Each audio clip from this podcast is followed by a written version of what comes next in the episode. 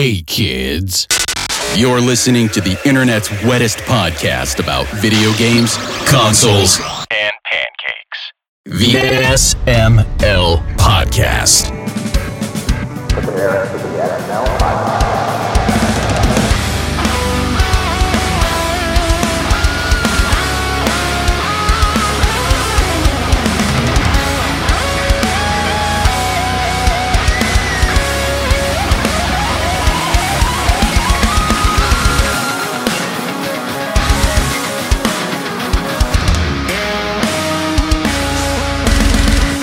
What's up, everybody? This is the SML podcast. I am your host, Joe. Hi, And we- everyone. We have a huge ass What, party Joe? cast this week. Uh, we've only got one show this week, so Aki's here, Yay. Bri is here, Chris is here, Brooke is here, Pernell is here, and Jacob's here. Makeup is late, but And the crowd goes wild. Yay. No, no, no, that wasn't the crowd. That was you. I can that was tell. I can. Well, that was you. and that that was none of us. That was a horde of crickets. That was our, our good friend shit. George making an appearance. uh, as a, so, as a, So how is everyone doing? This is uh this is going to be a, a a fun show because first off, everyone is here. This is pretty cool. Everyone is it's mingling Super Smash together. Brothers, Uh, if only Tim were still around, he could join. Uh, Super SML Ultimate. Any topics that anyone wanted to cover before we cover? Honestly, I'm just curious about what people are playing that aren't review games. Like anything that you've been like, hey, I'm gonna. Disney if Dreamlight anything you want Valley. to- Yeah, there you go. Absolutely nothing. I only play review games. And not only am I playing Disney Dreamlight Valley, but I requested off December 5th and 6th from work. For Dream. Wait, why Just would so I- those be based? because they're releasing the first paid expansion that day. Ah, that explains. I was like, wait a minute. it The, Very drops nice. at like 9 a.m. So I'm going to like wake up, drop my kids off at school, and then play Disney Dreamlight Valley. and then play all a children's game. day. Congratulations. why even why even drop the kids off at school? Let them take the day off too. You can all play Disney Dreamlight Valley. No, I need I need a break from them. Fair. That's what, that's what the public school. I'm not going to share my. Disney Dreamlight Valley. I'm sorry, Valley. kids. I need daddy time with Disney. All right, look, I'm Oh, not that gonna would knock sound so bad. No. If I had kids, I could totally say to myself, "Look here, kids. Pokemon just came out. Get out of my room. I'm playing Pokemon. Go outside somewhere. I don't give a shit. It's Do my kids time. play Pokemon anymore? Yes. Yeah. I'm sure Yeah. they Holy do. God, yes. Yeah, my nieces are way into it. Why wouldn't Okay. people still play one of the most popular franchises in the history of gaming? Because Aki uses herself as the metric as to what's good. So Well, that's, That's a reasonable right. statement. But also, you got to figure. I mean, hate love or hate Pokemon, they nailed marketing to a freaking letter. Like, think of the fact that they have over a thousand Pokemon out there, and there are people, myself included, who can name a ridiculous number of them without trying to learn their names. It just happened. One A day, know a few ridiculous- of For the next hour on the show, Pernell is going to recite in alphabetical order all no, the Pokemon that's not that how. he knows. That's not how. Any, that's not how any of this works. You know it. I, I know, but I like how Pernell also just invented a new word, gradiculous. Like it's it's so ridiculous it's beyond scientific like measurement. It's just ridiculous. That's ridiculous. Yeah, like, but they're It's just anomaliculous. There we go. That, I like that. Oh, I like That, that just one. that just sounds like something out of a hentai game with tentacle monsters. That Let's might be why I like it. That's why I. That's Aki because you're likes on it, the yeah. Thursday show. Oh, it only snap. sounds like that to you. It's a But I mean- combination of the word anomaly and ridiculous. but I, but I'll, but I'll be honest, like it really did. They did pull something off there where I can't think of anybody that I know that plays Pokemon that tried to learn the names of any of these things. They're just like, I'm going to use this guy, you know, the, the jingling keys, the trash bag, the I don't know, the bucket Pokemon, the ice cream Pokemon, and then one day you're like, oh yeah, vanilla, Vanilluxe. oh yeah, Vanilluxe, that's what that is. And oh look, there's Trubbish and Garbodor, and you're like, how the hell do I know that? It's because somehow, some magical way, I can't remember my mom's birthday. I can remember my mom's birthday. Disclosure. Um, but I'm telling I can't remember. said that. No, I actually can't remember because I've, I've had to fill it out many, many times in recent months. But no, but like there was a time where I couldn't remember my mom's birthday, but I could remember Pokemon number 572. It was stupid. And that to me is like a testament to how well those guys did with marketing that blasted game. It's it's ingenious. So I could totally see kids still playing it, even with the shift in the actual franchise. So And what more is Pokemon Pokemon. 572? I don't know. Why are you going to be all douchey? Look, Pokemon you wanna- are real. Do you want to know the one thing I know about Pokemon? What? You don't play it. Unique. No, I'm just kidding. Um, it's uh okay. So I learned this. I actually learned this in 1997 from Nintendo Power's 100th issue, which is a uh, a tome that that is constantly on my mind. Apparently. Uh, anyway, so Pokemon is short for pocket monster, right? It's a common Japanese way of abbreviating like two words into, you know, even English words into like one kind of uh, entity. So pocket monsters is like what what Pokemon comes from. They uh they had to call it that. That's not a uh, that wasn't really by their choice. They wanted to just call it pocket monsters in in the West, but they couldn't because there was already a brand of toys called Monster in My Pocket. Yeah, I remember uh, that. Yeah. yeah, yeah. I had a had a cartoon movie, uh, an NES video game that was really good, made by Konami. It was a Konami. cool and- franchise. yeah, it was it was cool stuff. But I thought yeah, guys they- just said that to brag. no, it, it doesn't go in your pocket, Aki. Uh, Um. anyways, so the uh, yeah, they uh, they called it uh, Pokemon so that they could get around not calling it Pocket Monsters in in the U.S. And then that caught so well that it went back to Japan and they started calling it Pokemon there and everywhere else. But in the U.S., because they didn't want to interfere with Monster in My Pockets co- uh, trademarks, they uh, that's that's the reason it's called that.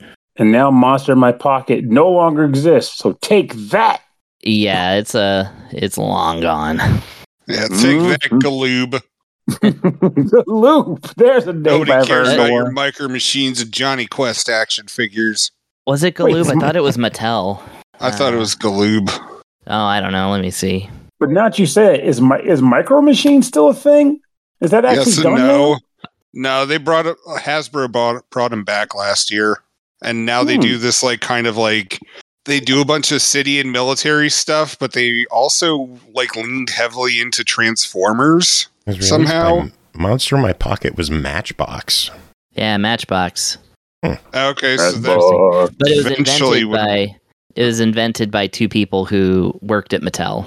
okay. Yeah. I was gonna say if it was if it was Matchbox, then eventually it would have been Mattel anyway because Yeah. they own them. Thanks, Wikipedia, the People's Dictionary. Make sure to donate. You're welcome. Yeah. Donate all your- So where was this Wow. story going, or should we just get into news? That was it. Oh, yeah, That- people- That was my entire people- story. People were saying uh, what games they were playing that weren't review games, and Jacob answered with Disney Dreamlight Valley, and that's the only answer we got. I am playing Build Gunpla.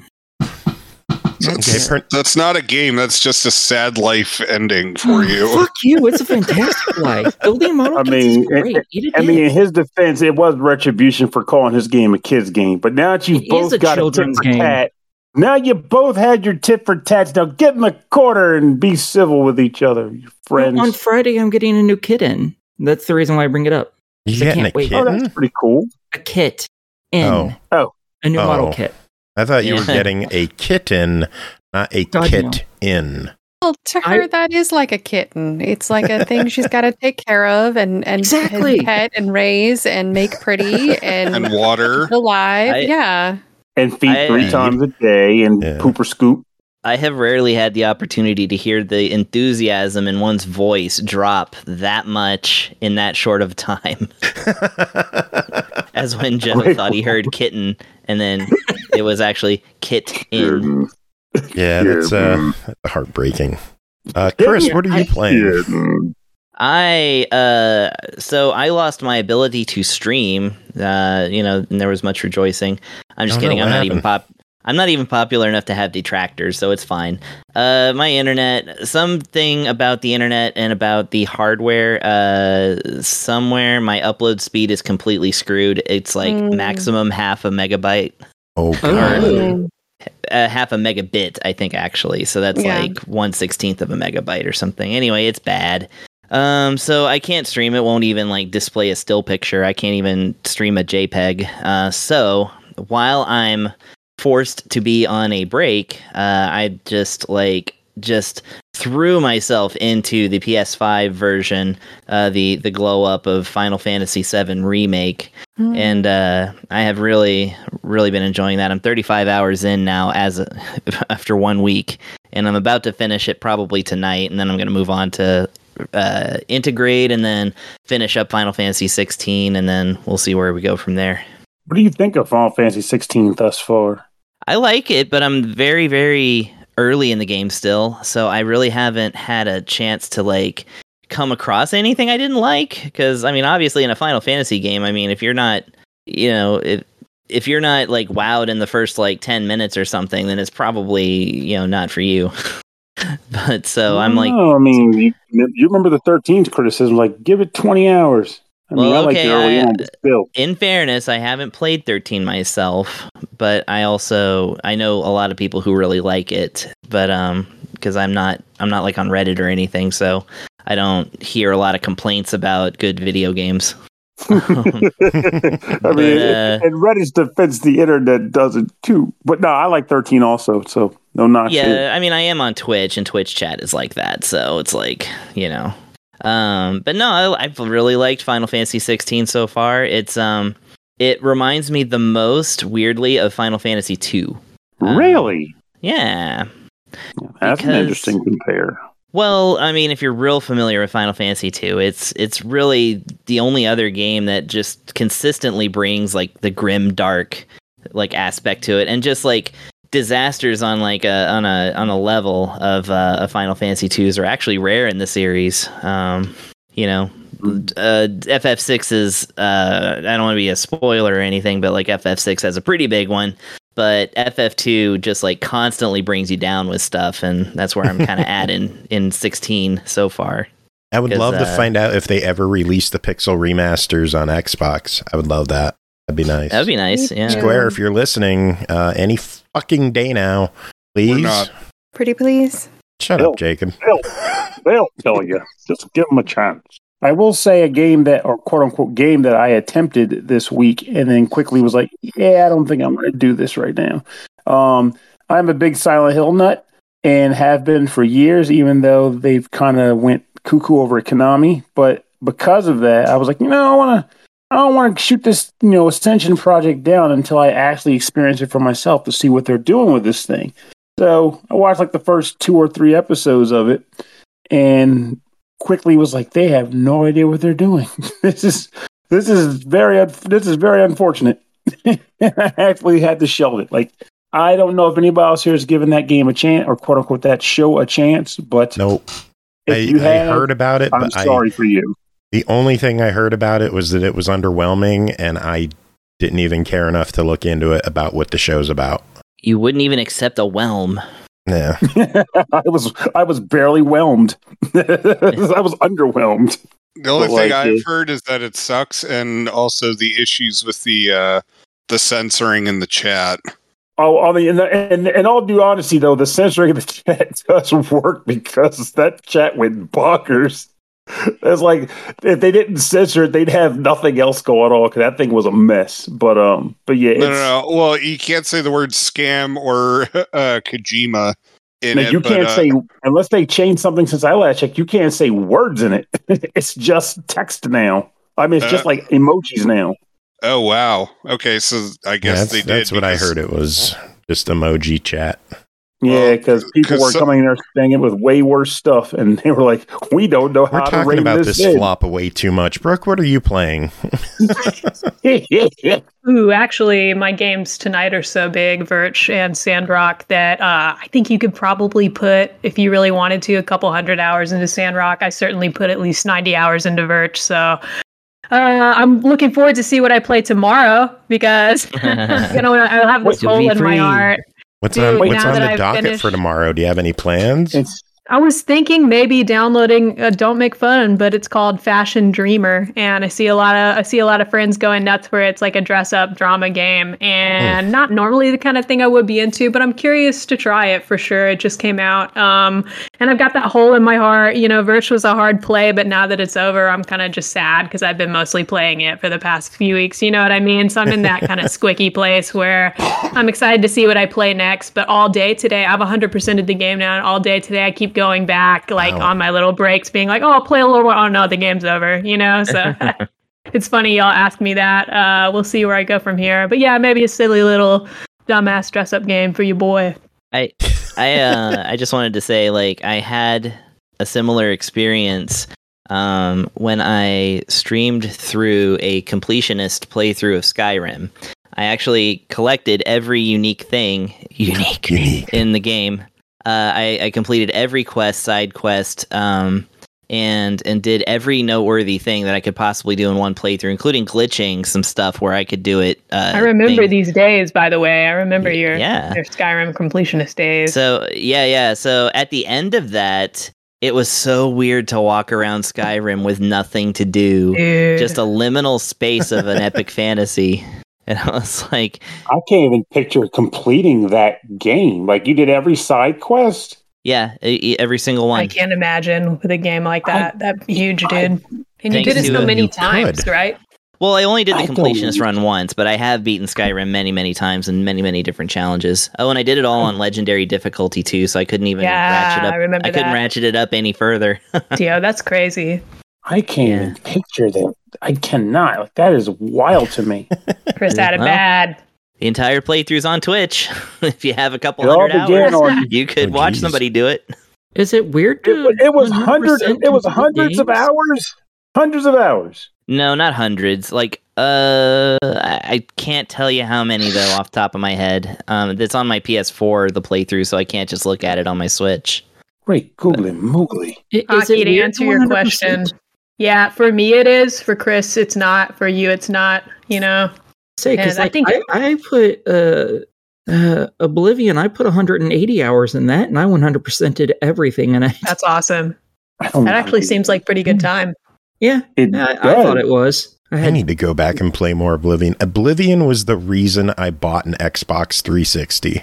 Oh wow, that's I was, awesome. I was working at Best Buy at the time, Um, and they got in one collector's edition of the game, and I'm like, you know what? Fuck it, we're Wow. getting this.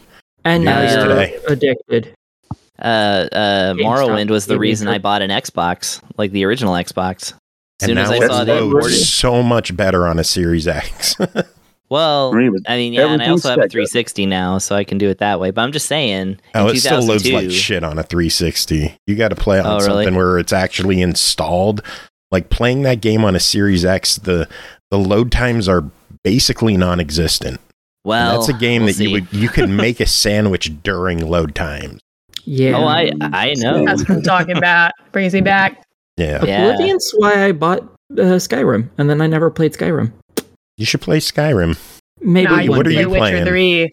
Bri, what are you playing? Oh, um, mostly I've been playing uh, Talos Principle, which is one of my review games, um, because Nice. I've just really been wanting to play that. Um, been working on grinding some Killer Instinct, playing some Sea of Thieves, kind of typical stuff. And yeah, most most of my time has just been like diving into Talos and like reading everything. How you Wait, like I'm- Sea of I'm- Thieves, by the way. Sorry. Sea of Thieves has been like my bread and butter for so long now. It's Dude, I want uh, to try it. It looks awesome. I've had some people tell me I might like it. I've seen you stream it. Yeah, it's uh we we actually like the the big group ship the the galleon that we use most of the time is named the Winchester because that's kind of like the joke from Shaun of the Dead like, "Oh, hey, we should try something new. We should go do something. What do you want to do?" I don't know. Let's go to the Winchester. So yeah, it's like Sea of Thieves has kind of like always been my fallback game since it came out. That's awesome. I got to know though, because I heard you say something and that, that threw me off. You said you're grinding Killer Instinct. That game has a grind element. Well, if you like achievements, uh, yes, it's pretty grindy. Um, just going in and trying to do specific things to get fight challenges done, and uh, you know, get uh, matched ranked wins.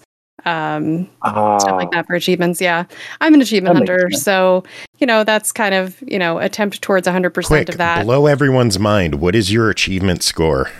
Uh, my gamer score right now is two million sixty one thousand seven ninety five. Jesus Christ. Congrats. That's awesome. That is a large number. You're an Yes, it inspiration. I think mine is like 3,000. Wow. You're six catching up, man. but I feel like this, You're catching up. have- You'll get there. Honestly, I have a I six think. figure score, but in I'm this a- era, it's weak. Mine's like 25. Oh wow, okay, yeah. I was gonna say I was kind of proud of my minimalist score, but uh, Brooks got me got me soundly defeated on that one. Yeah. Reigning champ over here. Nice. 25. You're that one person who has like the one achievement point in Bullet Witch. It's like, there you go. one score.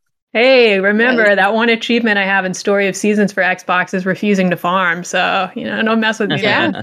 Man. Yeah, Like that's an actual achievement? It's just to play the game without farming? Yeah. You know what, buddy? I'm going to link you to my SML review where we cover that. You're going to love it. I'm going to give you a I, I will I will listen to that because I want to hear you say I play a farming game and never farm. I am Dude. so I am so I tempted right farm. now. I have a uh, a side Xbox account that I've done nothing with except reserve the name the SML podcast because I wanted to have that name so no one else could have that gamer tag. I'm so tempted to fire up Double Dragon Neon, get the one point achievement for starting the game, and then nothing else ever on that account. do it. I like Just it. one Do it. point. Do Just to it. have one point.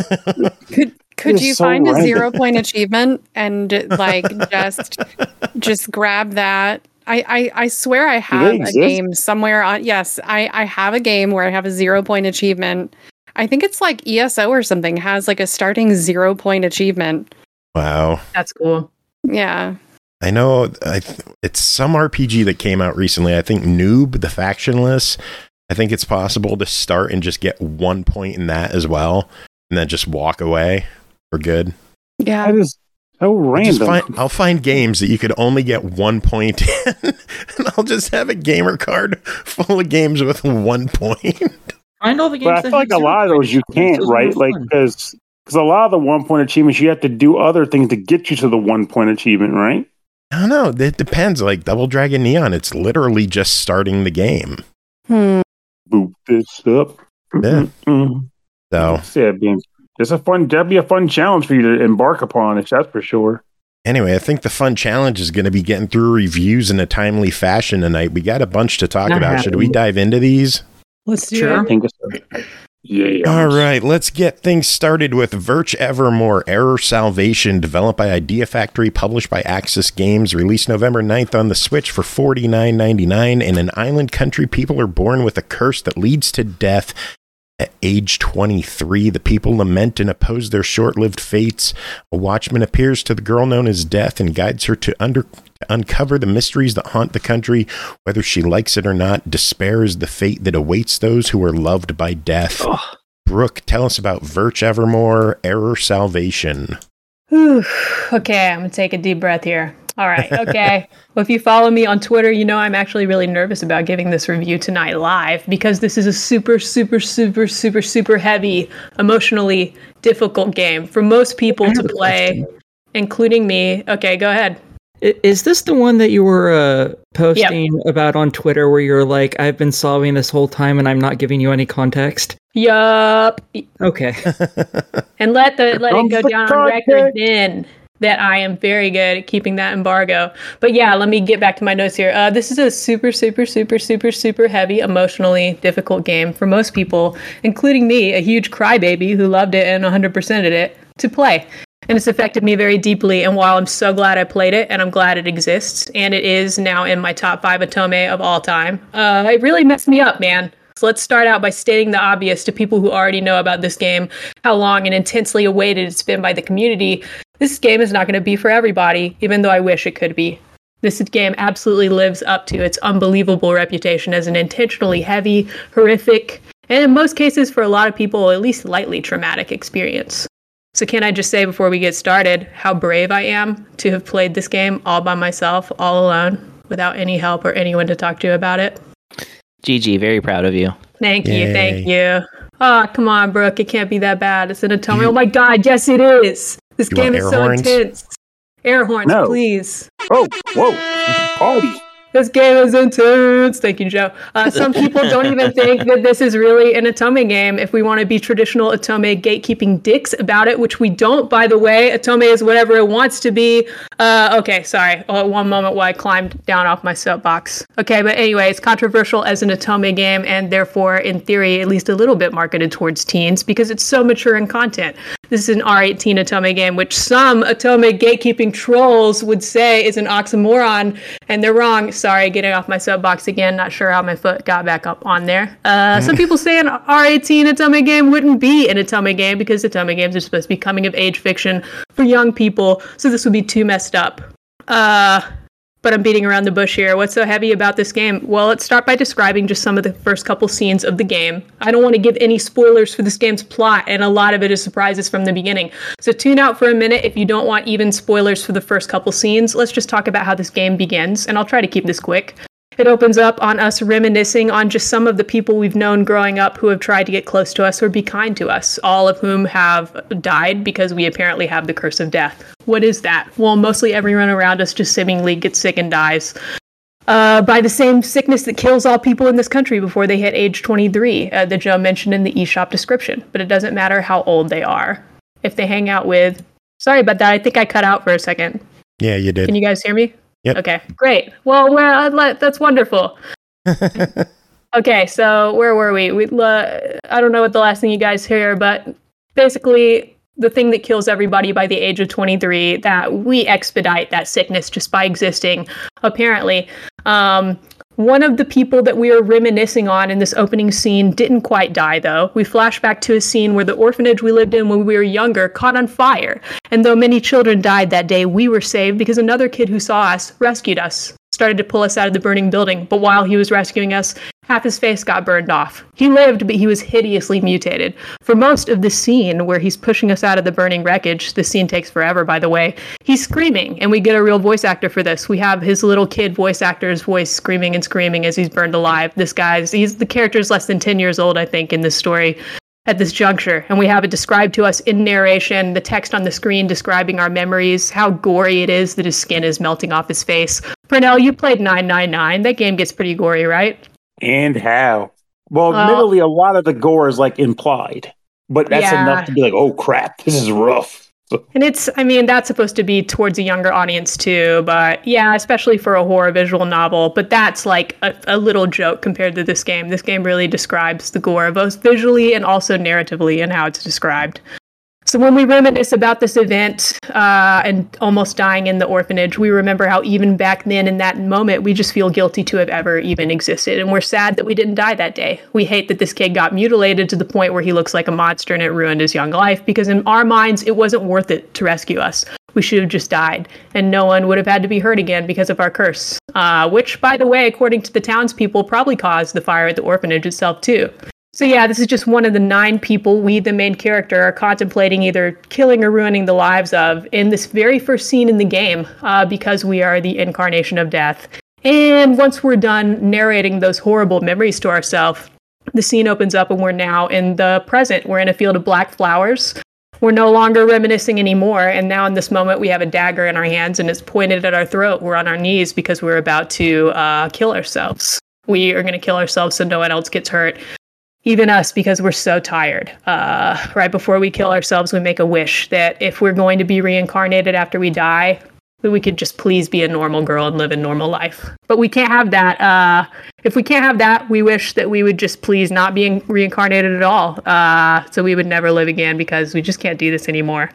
And there we are, we're bringing the dagger down to slit our own throat when this motion is interrupted by a strange man walking up and grabbing the blade of the dagger with his bare hands.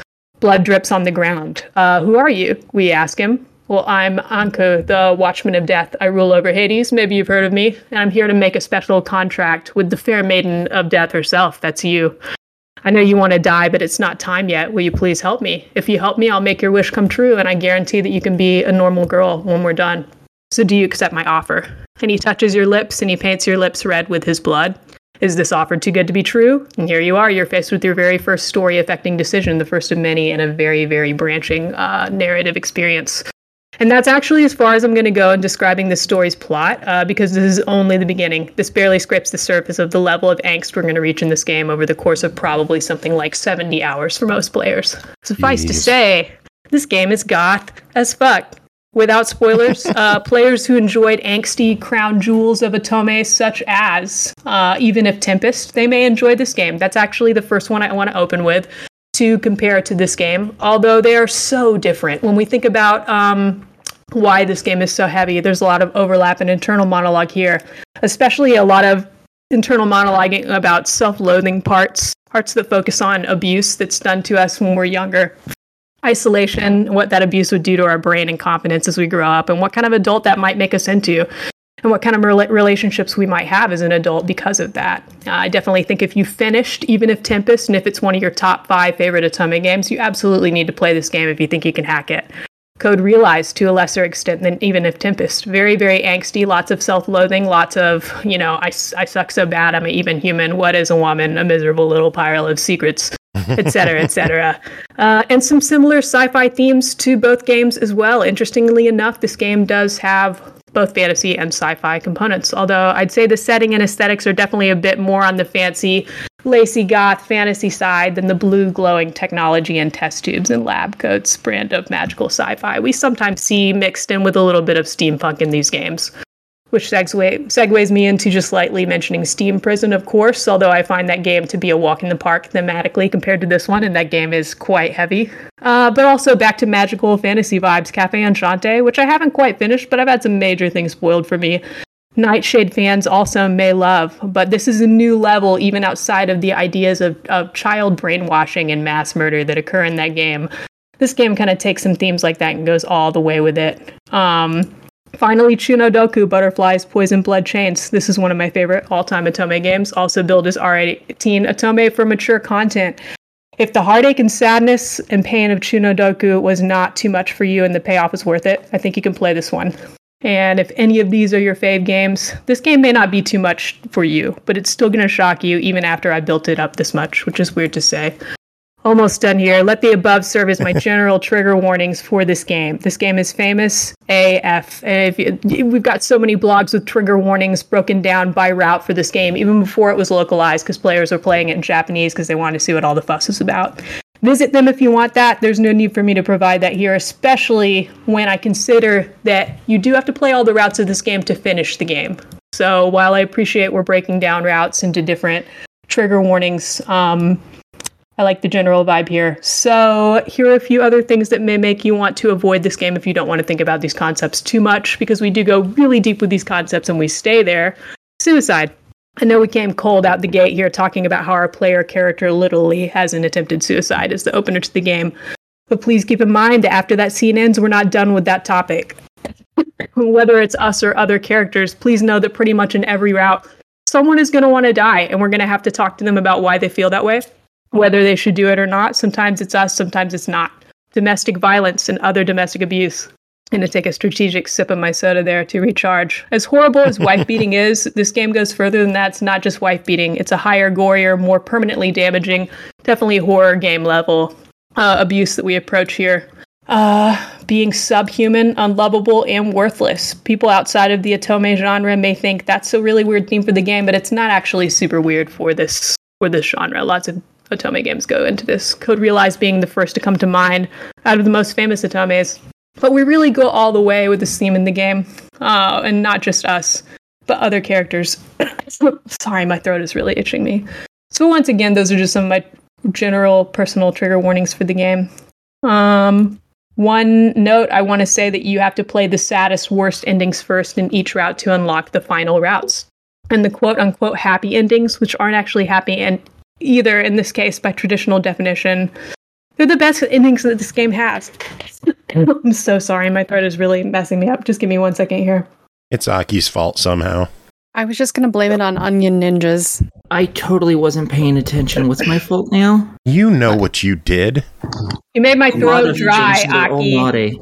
We need an artist to craft to craft these onion ninjas. I want to see them. Yeah, Aki makes a lot of things dry. Wow, that was that was Onion ninjas. my son for you. you ever just get like a tickle in the back of your throat and it drives you crazy? Oh yeah. Absolutely. Okay. Only when I'm behind as hell. sheets. Wow. Bringing it home. All right, but talking about the format just a bit more. The best endings this game has are only really bittersweet endings. Uh, anything could still happen. Maybe in the best endings, you and your love interests are still alive. Maybe you're not. Even harder, the first four routes, you have to play through them without getting to the best endings, and you have to just move on, knowing that you'll unlock the emotionally easier and happier ish endings by completing the game much later. At first, I didn't think this would be cohesive for me or really work for my style of play, but I'm going to tell you to trust the process here, and I like how they did this. um, I'm going to be honest with you. I wasn't sold on the first two routes of whether all the heartache and disturbing shit this game was doing and nightmarishly intense content would be worth the payoff for me or whatever. I, I told myself I, I'm going to 100% this game. I asked for this game. I want to see what happens. Um, by the time I was done with my third route in this game, which for me was Xi'an, I was sold. I knew this was going to be a 100% buy it for me. Even before finishing this, I knew I was going to beg friends to play this game. Then I did my fourth route. This game has six routes, six-ish routes, and I felt that uh, I felt that way times two. I, I loved it even more, and I'm going to be buying the two most important people in the world to me, my partner and my favorite friend, uh, this game because it is so. It's such an important game to me now after playing that, even after all the heartache. And I think it gives a particular brand of recognition to some mental health issues I just feel like aren't really touched on in other media. And I think it's really, I think it's really pretty. Uh, and I think I'm ready to go into rating now. Oh, well, the game clocks in at forty nine ninety nine. What are your thoughts on this one? I know I've been all over the place with this one, but you know, a lot of the time I rate games, I just ask myself, was this game fun or not? Um, if you're familiar with the reputation of this game, which does precede it, you already know this game is not necessarily going to be fun. Um, so is it a fun game? I would have to ask answer that question with another question and ask, are you goth? Are you really, really, really goth? How Are much you? do you love Hot Topic? How much do you love Top Talk? Because I thought I was a goth. It's in my screen name, and then I played this game, and it's uh it's a lot. So yeah, if the content isn't too dark, mature, or disturbing for you, please please play this game. It's wonderful. It's a masterpiece. I do think it's worth it. I think it's a beautiful beautiful game. I also think it's really romantic and wonderful, even though it's it's also very tragic and things don't always work out for you and the love interest. I think it.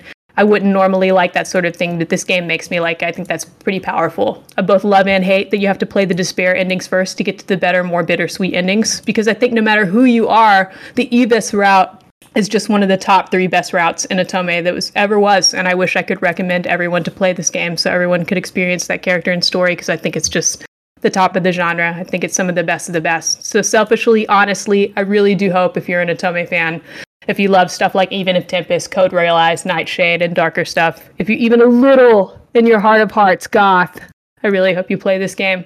But no matter if you play this game or not, please remember that I am extremely brave to have played this game all alone and reviewed it.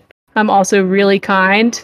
I'm really kind and brave. I'm just Let's a get really those good air person. horns. Thank you. And please for tell 'em. me I'm looking for And him. I finally- didn't have the thing. I'm getting there. I'm getting there. the air horns.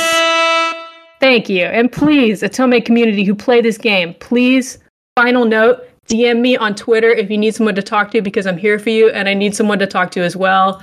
Okay, end of review. Thank you. Good All right. job. I'm proud of you, Dad. Thank you so much. I'm not, but it means the world to me, my boy. My boy. Well, from one family remind- member to another. Kind of kind of makes me uh, think of another Idea Factory release, and that's Death End Request.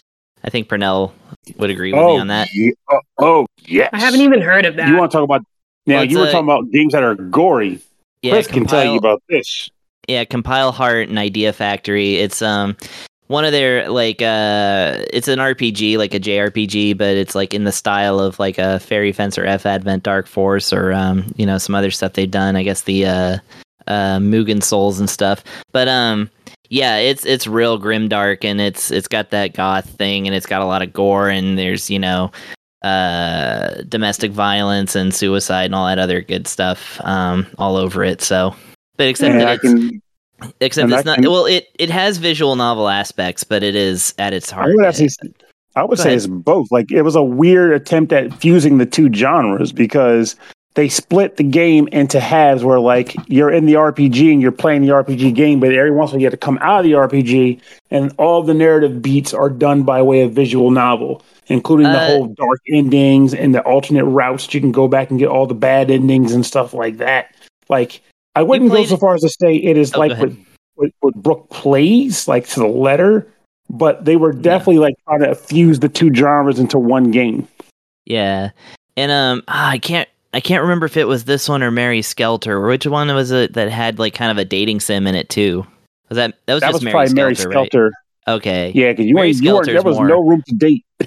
yeah, Mary, yeah, yeah, true, true. Yeah, um, no, Mary Skelter is just goofy. Like that's the hot topic goth like type of aesthetic thing. That's Oh, yeah, the whole idea of, like, some, How do you that's just some silly Billy stuff. how do you pop your characters? Splash blood on them. Yeah, how do you charge up and get blood on them? Lick the blood off to get more power. yeah, Weird. exactly. Well, anyway, Very we're going to unhygienic game. shift gears very from unhygienic. goth to space. Next game to talk about is Alpha Particle, developed by Function Unknown, published by eastasiasoft, released November 1st on Xbox One, Series X and S, Switch, PS4, PS5 for $9.99. Take the role of a defenseless energy particle and travel between space stations as you search for answers. In this 2.5D side scrolling action adventure, your only objective is to overcome obstacles creatively and forge ahead, always hoping that the truth of your purpose will be revealed through experience. Jacob, have you uh, revealed the truth of your purpose? No, no, I, I have not, and I'm annoyed. I'm I'm annoyed with this game. Um, so Alpha Particle is this game where you start off as this little teeny tiny particle thing, and you're told, "Hey, you don't really have like you know much of a purpose other than to become an alpha particle."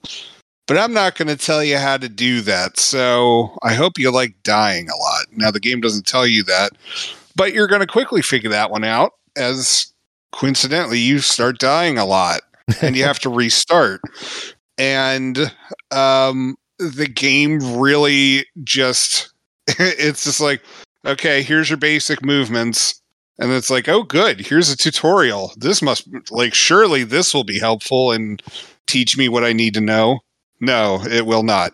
It teaches you how to use a boost that doesn't always seem to work.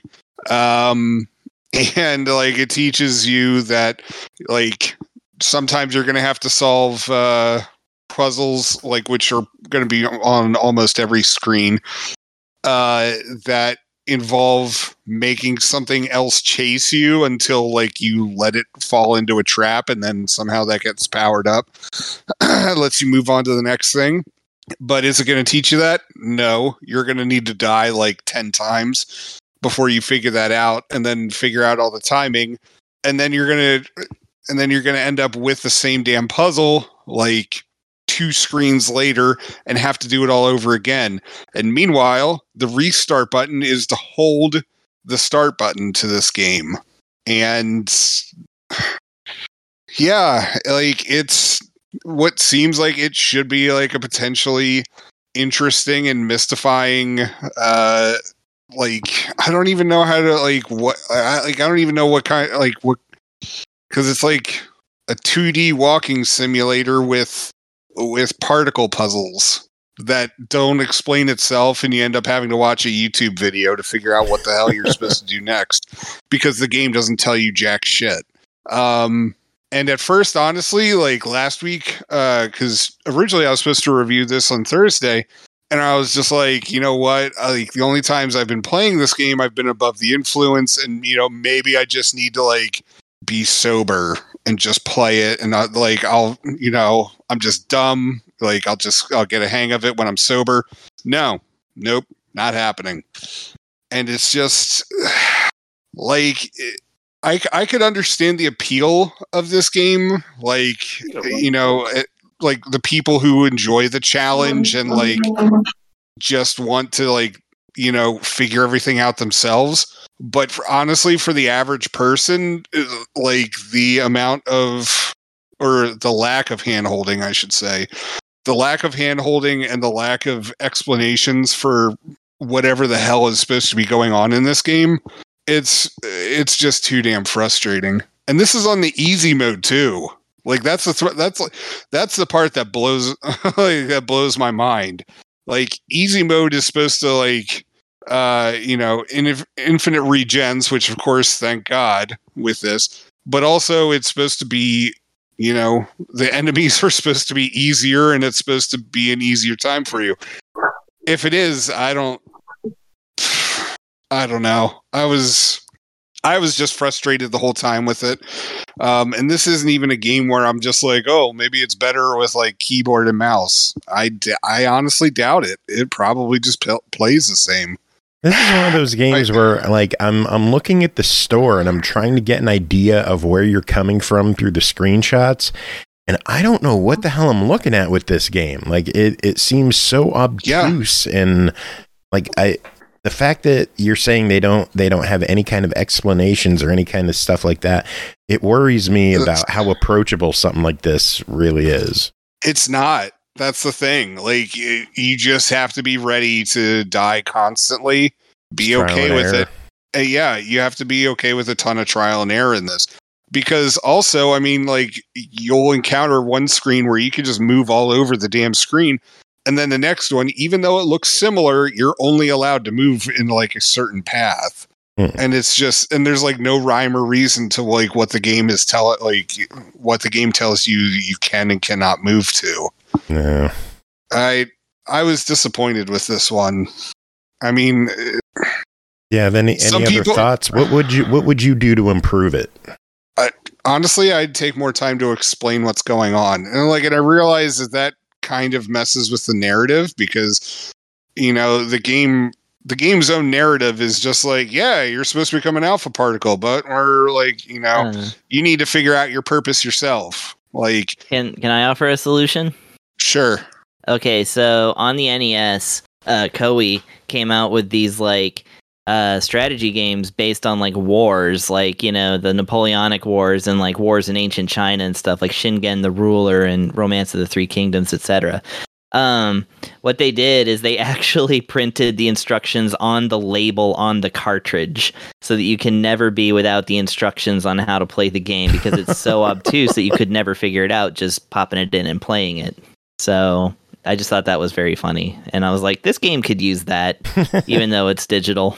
I was gonna say uh, my copy's digital, so um... just put it on well, the title screen or something. well, it clocks in at nine ninety nine. It is actually on sale for the next week for seven ninety nine. What are your thoughts? At best, it's a try it. Like I, I'd honestly suggest going to look up like a YouTube like Let's Play or like a complete run uh, and just seeing what you think of like what you're watching. Um, yeah, it seems like this is something hard to put into words, but in in motion, it would make more sense. Maybe theoretically. also, also, I think uh, also I think it would you know give people a better hang on like as to what the actual gameplay yeah. uh, for this game is because it's it's confusing and unfortunately for me i i did not have like i didn't have it really any fun with it bummer oh well uh jacob that is it for you we'll let you get going so you could get back to your family and all that fun stuff in your yeah. dreamlight valley night. yeah we know the real thing i'm doing Share Dreamlight Valley with the family. Make it a family affair. Well, no, multiplayer doesn't launch till like next year, I think. So oh, well, there you go. And even then, I'm not letting my fucking kids destroy my uh, my little valley. Damn, you only have faith in them to take care of your plants. Have you met my kids? No. That is a good. that's a good. Have not. I have not met your children.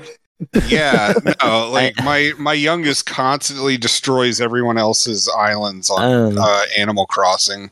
Oh, I, like yeah. I, I, oh, go ahead uh, he if you have trees, he will cut them down. Like he's he like, I don't even will. need the wood. I just want to chop them. Yeah, no, he just enjoys being a dick. Is he George oh, Washington?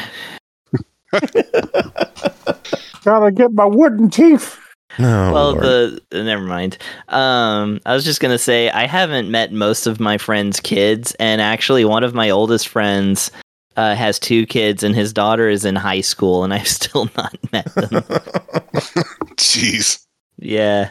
Oh, So Lord. you know, I'm pretty bad about that, and even worse now. I have a Eh. sister with a child. I have yet to meet the child because she lives in Tennessee, and it's been, I want to say he's like eight now. Goodness. It's been a long time. Deanna, if you're listening to this, I miss you. Jeez, But, she's, uh, she's not. I know she's not. Oh, She did buy a shirt though, so thanks. Ooh. Yeah. Thanks, That's Deanna. supportive. Just on the off chance that you are listening. we She's appreciate you. Jacob, do you We have any you, final Deanna. words before we let you go? Mm, no, I That's really got. word. Yeah, I really got nothing. Uh, That sounds normal. Anyways, moving on. Okay, well, if you had to say one thing that would make people want to play Dreamlight Valley, what is it? There's your final words. Aki's not there.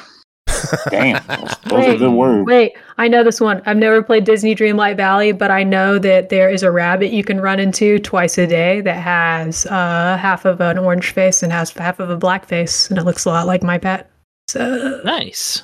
we're not, you know, I don't know. I so said that. I'm, I'm briskets just mute. in Disney Dreamlight Valley. Yeah, literally, one of my friends was like, "Here's a picture of your son. He's in this game," and I was like, "I might play this game now." Yeah, Your see? other son. That way you can hang out. Besides Well, yeah. My than old, my eldest son. both of your sons can be I was gonna say, like your there little you brother go. Valley. brisket? Once once multiplayer comes, and uh, you can play with both of your sons. That would be amazing. Wow. But I don't want my sons to hate each other because I'll tell you, this other little one's not very good at games. I hate to say. No, it, it's cool. I'll, ju- I'll just feed I'll just feed uh, brisket some uh, some carrots. It'll be cool. Thank you, dude. No problem. All right, have a good night, everyone. Night night. See you Catch later. later, dude. Next game to talk about Metal Gear Solid Master Collection Volume 1, developed and published by Konami, who provided the key for this coverage. Released October 24th on Xbox Series X and S, PS5, Switch, and PC for $59.99. The origin of stealth action returns. Aki, what is in this package? A lot. So, so much. Um, so, first off, there's obviously Metal Gear Solid 1, 2, and 3, but there's also Metal Gear 1 and 2, and there's two different versions of both of those. There's the uh, Famicom versions, which don't have achievements. They're included as a bonus pack, more or less, and included in that is also a few uh, comic books uh, that you can also download that are pretty hefty in size. Um, and then the MSX version, which has achievements to them, which are very easy to go get. Have fun. Um, in the Metal Gear series, you play as, I believe, Solid Snake, um, also known as Boss. And It's confusing. The timeline is very Yeah. confusing. Like, even if you've played all f- five games plus the side stories, I know it jumps around a lot, and I, I have a hard time following a lot of it. Yeah, I, I've played Solid Snake them, is the lead. and I still can't tell you what the fuck's going on because you play as like three different fucking people throughout the series, so it's very compl- and they all look the exact same, so it's very complicated. Um, but yeah, so uh, i- in the first two games, you're basically trying to stop uh, Metal Gears, which are these gigantic machines that are made specifically to be bipedal, so they can walk around over mountains and all this other stuff but also have the ability to fire nukes at people because fuck the other countries. If they decide to nuke you, you can nuke them from anywhere. That's the point. Um, so they can't be Just- attacked because they're constantly moving. Haha. Just asking for Godzilla to come by and stomp them. exactly. I really would like that to happen in one of these. That'd be fucking. Oh, God, awesome. I I'd would be- love to fight against Godzilla. I would Uh, instantly be like a the biggest Metal Gear Solid fanboy. Nice. Um, so yeah, uh, you're trying to destroy these things because in all of them, they shouldn't exist because they're dangerous because they are walking nukes. Uh, so you're you. These are old old games. Obviously, they're all yeah, top Metal, down. Metal Gear Solid on- 1 was from the original PlayStation. Metal Gear Solid 2 and 3 are both from PS2 era. Yep. And the others like, are how MSX, well- so How well older. were they upres? The ha- like did did they spr- spruce up the graphics at all? Did they meddle with the controls? Uh, did did you play them originally on PlayStation? I did not play the originals. The only ones I played were in the HD collection Hmm. back on the 360. Yep. I think it was. Um, that's the only time I've played them. Um, and graphically, they haven't. I think they've been increased graphically a little bit just so they look okay on current TVs, but they haven't really updated the graphics. Like how it looked back then is how it looks now, except for I think maybe the colors are a little better and it's made to be played on current screens instead of ancient fucking screens. That's it. Um, they have updated all of the uh, buttons um, and obviously the uh, manuals and stuff, so you know how to use said buttons. Um, the really weird thing is, anytime you go to play any of these for the first time, it makes you sign uh, agree to something, and then it opens your browser on your console, so you can Weird. read this gigantic long agreement thing before you can hit accept instead of just letting us hit accept as though there's anything to accept. It it makes you accept that uh, Norman Reedus is the greatest actor alive. That's that's a very I'm deep cut joke. You know, I'd be okay with that. I like Norman Reedus. He's fine. Um, Yeah. but yeah, so uh, the the first two games, Metal Gear One, Two, are both ancient. Anytime you leave a screen and come back to it, enemies reappear. They're not particularly long. You can beat both of them in a day, maybe one each day. Depends on Yeah, how much. those suck those are it. barely part of the package. The meat of this is obviously the solid game, the Metal Gear Solid title. Yeah, I, I think the big part of this is Metal Gear Solid 1, because in the HD collection for Xbox 360, 1 didn't come with it, Yeah. I don't think. So this is a brand new experience for everybody who didn't play the original. Um, and yeah, it's it's it's really good. Um, it has some difficult achievements in it. Uh, be prepared for that for all the Metal Gear Solid, all three of the Metal Gear Solid parts of this game. Uh, they all have achievements that good fucking luck because I'm never getting them. Um, one one of the worst ones is actually in uh, what I think is the worst uh, game in this package is Metal Gear Solid Two.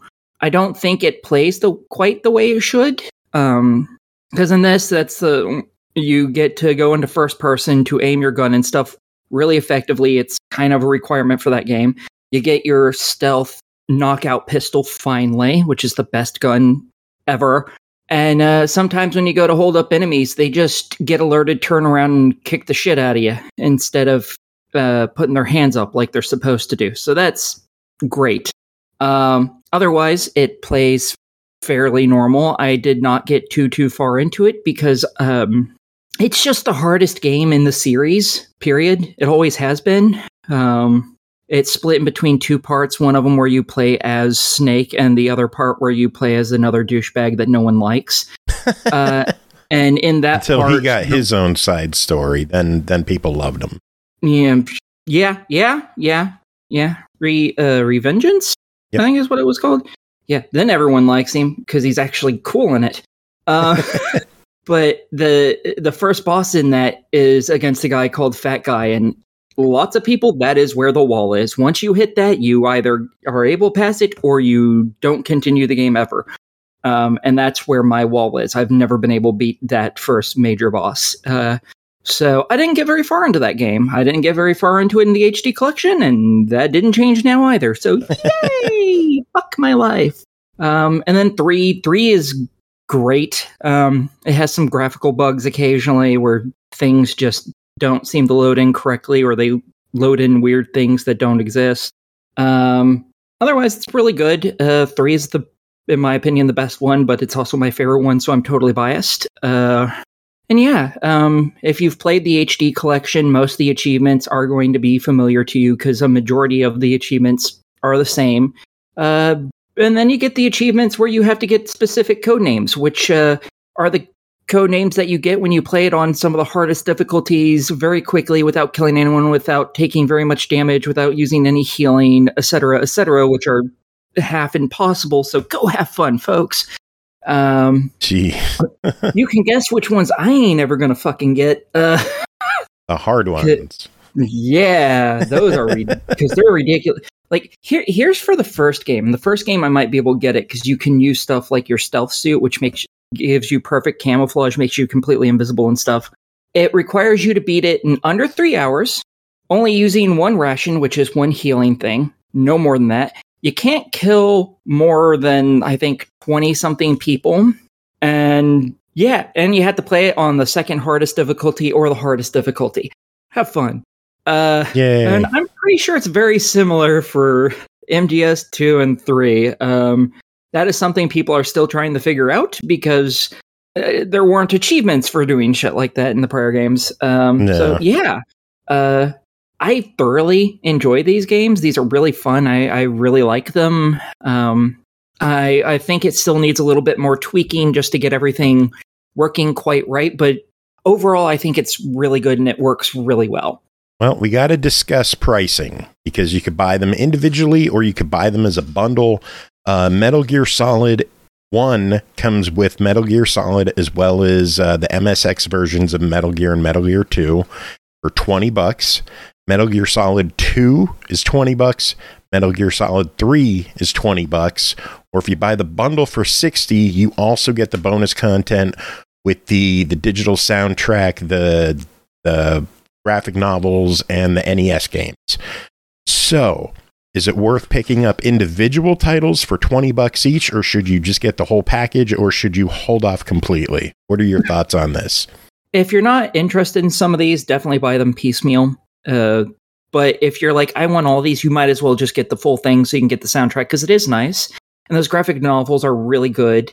I think the two Famicom versions of, of the prior games are kind of crap, but that's a personal opinion. And there's no achievements for them, which makes me care even less about them. Oh, boo hoo. Well, they're they're also not optimized for proper controllers. Uh, no. so it's kind of just an irritation to play them. Um, so if, if you're like, I only want this one, just get that one. If you want them all, might as well buy the entire thing and get a little bit extra because uh, the graphic novels were really good. I really enjoyed them. They were really nice, and and the soundtrack is fantastic. So yeah, I, I think if you want them all, get them all. If you only want one of them, just buy it because they're definitely worth twenty bucks. All right, sounds good. Moving on, next game to talk about My Time at Sandrock, developed by Pathea Games, published by Pathea Games, Focus Entertainment, and PM Studios. Released November 2nd on Xbox One, Series X and S, Switch, PS5, and PC for $39.99. Travel to the desert community of Sandrock and take on the role of a fledgling builder. Use your trusty toolset to gather resources, construct machines, and turn your rundown workshop into a well oiled production facility to save the town from the jaws of economic ruin. Brooke, that sounds like my life being an economic ruin. How is the game? Oh, it's, it's pretty cool. I gotta say, I really enjoyed this one. Uh, let's start with setting. This game honestly has a really cool setting. I love me a good post-apocalyptic yet cozy game, yet world exploration game, yet romance game. This game's kind of got it all. Uh, and I was worried it wouldn't deliver. I think in most ways it does. There's lots to do. There's so many things to craft. There's battling, dungeon diving. It's so involved. Um, I think it's actually so involved and crafty and grindy that some people may think that the game stops being as accessible to people who are normally looking for a cozy, romancy life life sim experience. I want to argue to anybody listening to this who's thinking that I think this game's worth a shot. Um, even if you're scared of that, I think it's I think I think it's worth a try. I think uh, like Jacob was saying earlier in his review, at the very worst, I would I would watch some let's plays to see if it's your thing because I think if it is your thing, you could sink a lot of time into this. I think this game's going to be pretty big. Um, I think this is a true open world farming and life sim game. I can't really say that about many other games. I can say that technically about Fae Farm, uh, and I think that was a great game too. We reviewed that not too long ago. I think this game is a lot bigger and deeper than that game, and I honestly didn't think it could be done. It's not Fallout, uh, it's not Witcher 3, but for a farmy life sim game, it's close. Uh, and that's kind of crazy to say. I think it's closer than other games have gotten. But yeah, navigating a 3D world with a sense of joystick, with the freedoms to select anything on the screen and can turn on a dime, the kind of game that is designed with a mouse in mind first. Uh, not everyone wanting a cozy, farmy life sim experience is going to be down with that. Uh, not everybody is going to like the sensitive controls, uh, but I think that I think that it, with this game, it's worth it and it's pretty legit. Lots of things to like here. I'm going to run through them. There are 21 romance options. That's pretty cool. And by the time you're done meeting them and the other 30 townspeople you meet in the first town, there's just so many characters. They're all voiced. You're going to be like, what? This is a diverse AF cast. This is really serious. You're going to be like, has this been done before? Like, I, I really appreciate what they're doing with the cast here, and I don't want to even give you very many spoilers for the characters, but I think they're really cool. You can also romance who you want this game. You pick pronouns as well in the beginning. That's great. We have a lot of uh, character creation options here. All the characters look great. The graphics all around, to be honest, this game is doing well. I'm going to touch on that a bit more in a minute. Uh, but the character creation is so good. It's very involved. It's one of the most detailed character creators for a farming or life sim I've ever seen.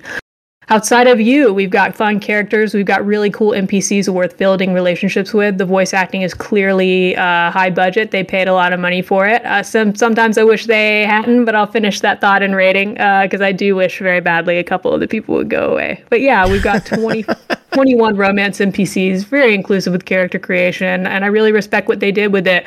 I'm always going to hand it to games if they try to do that because I appreciate the game, but I feel this game delivers on it. And I know a lot of people listening, that's what they want to know. Um, I think this part of the game is very fleshed out when it comes to romance, when it comes to social simulation. I don't think that's the main thing the game is bringing, but I think it's fair enough to say that that's an equal main component that you're going for when you play this. Um, I think that's very fleshed out. I would recommend this to people who like relationship building sims if you're familiar with my reviews, you know I basically never recommend relationship builder players, people who only play like Otome and romance visual novels, to come play one of these big farming games and expect to be satisfied in that aspect. Heck, I've talked to tons of Otome players into playing one of my favorite games of all time, Stardew Valley. I have over 2,000 hours in that game easy. It's an incredible game, but a lot of romance game players just can't get into it because it's a not big enough part of the game. It's mostly a farm grind, it's mostly like a cozy pixel experience with lots of resource management management and time management.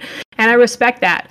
But yeah, if you're into other parts of this game that you will grind on enough to get to the social parts, in this game, my time at Sandrock, hey, I think they're worth it and I think it's a fair sacrifice, even if you're not in love with the fighting in this game, which I think is quite good and seamless. Uh, I, th- I, think it's worth it to get into this sort of thing. Family life, too. You can get married, you can have kids. You don't have to, which I respect, is a really good fleshed out option if you want it. You don't have to to do it in order to get through the actual game. Unlike some farming games we've reviewed this this year that don't even let you get into the third act without getting married quickly. You're not going to name any names, but they're out there. Uh, let's talk about what else this game does super well before we wrap up and go into rating. The art and the exploration. Gorgeous game to explore, especially considering the fact it is in the post-apocalyptic desert setting. It's still so beautiful. Sometimes you will climb to a really high vantage point and you'll look around and everything you see is so vast and you're like man could i go over there one day? And i'm delighted to say if you play the crap out of this game you can go to most of those places you see in the far off distance and that is really cool. Um, in fact for me that's one of my favorite parts of games in general. As much as i love the romance and social sims my very favorite games are the big open world exploration games like the Zelda games, Witcher. I loved Skyrim. I love the Fallout games. Uh, when I'm looking out on the mountains in any of those games, and I'm like, dang, I could go to all these places one day if I spend enough time. Hot dog. I spent hundreds of hours in that kind of game just exploring the crap out of it. And I think the developers sent us this package and they were like, a lot of people will take 70 hours to complete the story. I want to say I think that's the low end. I think you get a ton, a ton of playtime on this game. I think you could do multiple playthroughs, but I think most people are going to do one big, big honking playthrough for this one because it's so intense. So yeah, I may think I, I, think this may be the only farming and life sim that even does this combo well.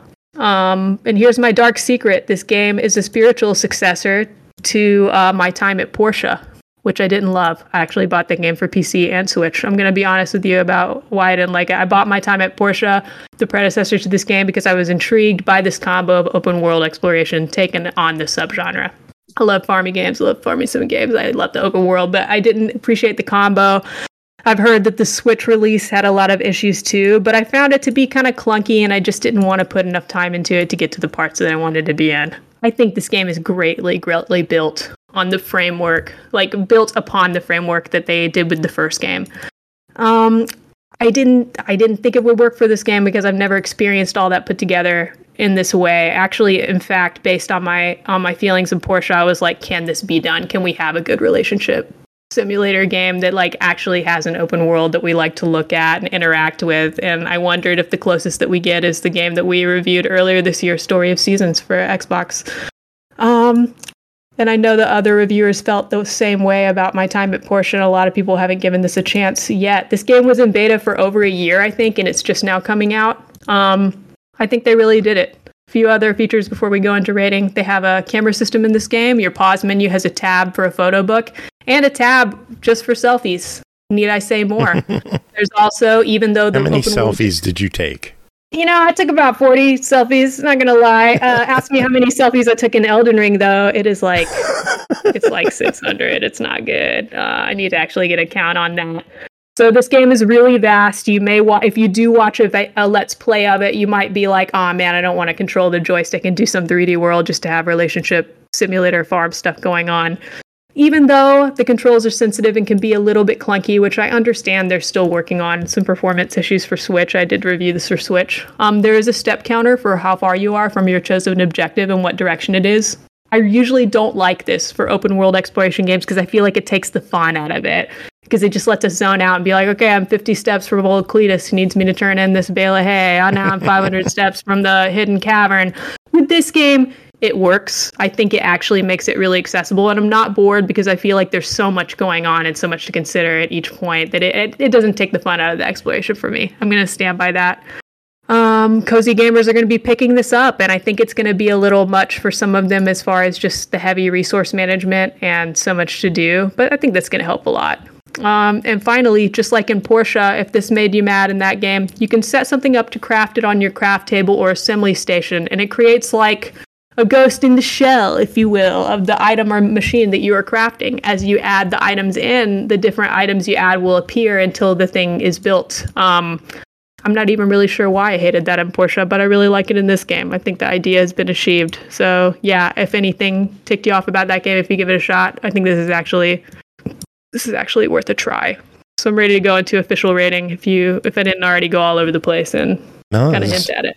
Clocks in at thirty nine ninety nine. What are your thoughts on my time at Sandrock? Um, I think it's good. I think that you should buy it. I think there's a couple things you need to know. They are working on some performance enhancements for Switch. Joe, you sent me that update that they sent us. A lot's been fixed. A lot is less clunky.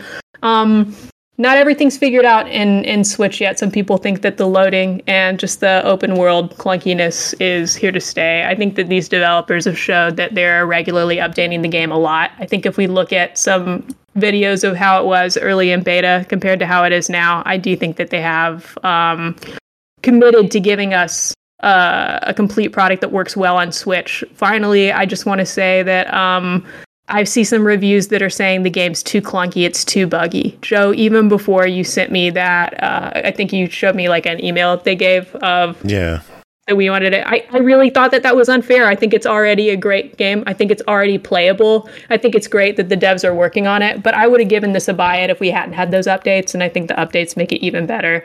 I really hope that others don't get scared by reviewers saying, ah, this is crap on the Switch, because I really don't agree. And I may or may not feel that way about the predecessor of the game, so I'm going to shoot you straight. When we do have technical if difficulties with the game, sometimes I'll say stuff like, guys, please buy this, but no, it needs to be updated. That's not how I feel about this one. So I hope people give it a shot if it appeals to you at all.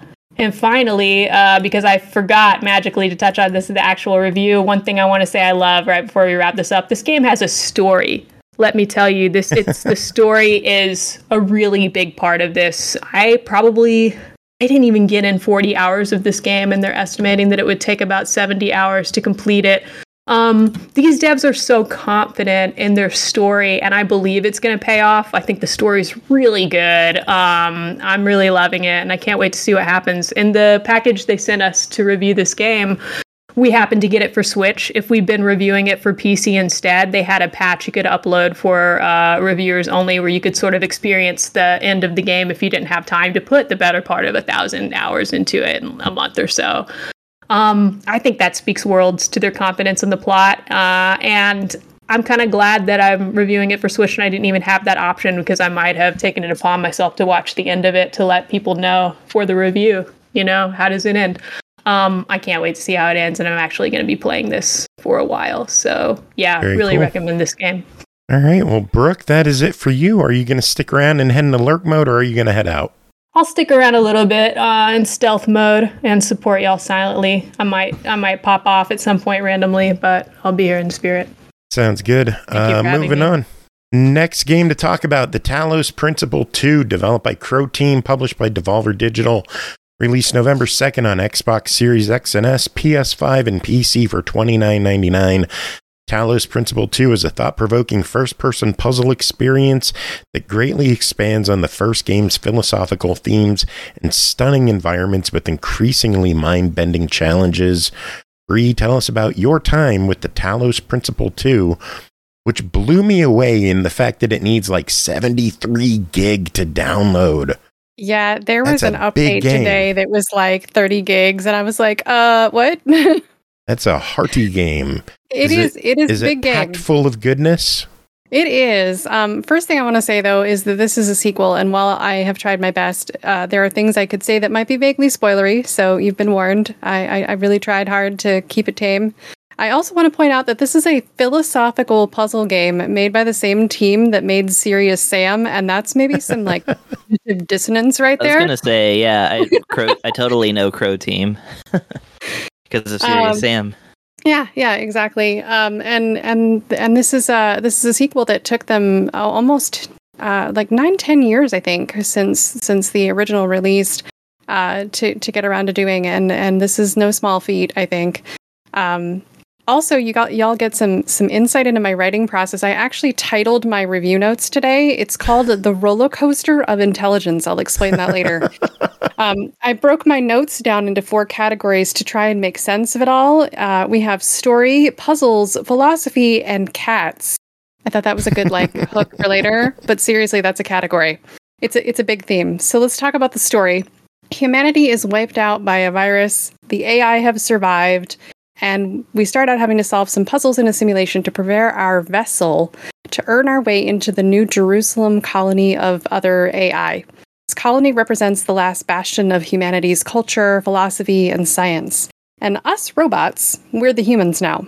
They call themselves humans. But they're artificial intelligence designed by one of the last human scientists, and we are the final model, number 1000, from a plan set in motion by the original AI. It's called The Goal, and she's called The Founder. Um, and it's taken over a thousand years to get to this point. So, like, we're kind of a big deal as the final new human to be brought to life. And so they start to to have this celebration. Um, but before we can really get into it, this crazy hologram thing who calls himself Prometheus invites us to explore something different, something outside of New Jerusalem that we didn't think was possible because, as far as we knew, we're the last humans alive.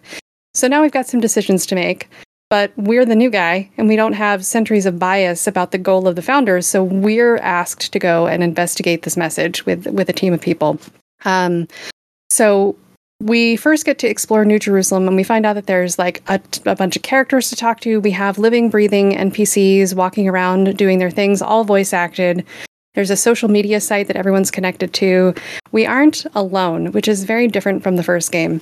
There's npcs to interact with that have different character trees like i mentioned the voice acting um, as opposed to just reading terminals like in the first game. And there's still plenty to read on terminals don't get me wrong. There's plenty to read in this game if that was a draw for you um, but um, it is there's so much more interactivity with the other characters then quickly we find out. Uh, things like the founder is missing. Um, let's see kind of some quirky things about um, there's a thousand different humans and they they some of them go by their numbers some of them have names and they've named themselves after like biblical people or mythological characters um, or famous poets and scientists uh, because they really revere the culture of their ancestors. But uh, then we find out like Fucking yeah! Is maybe not the paradise that it's idealized to be. There's things being built that are amazing but everything's breaking down faster than the infrastructure can handle. And uh, there's concern about building more things than are needed and what even any of that means. Our new humans are trying really hard not to repeat the mistakes of the organic humans that preceded them. So after we learn all that, we get to finally go on an expedition to the location of the strange hologram message, and we find actual real puzzles in the world, not just a simulation like we've all experienced in the past. Someone has taken the time out in the world to build crazy immense things, and obviously we are less alone than we thought we were.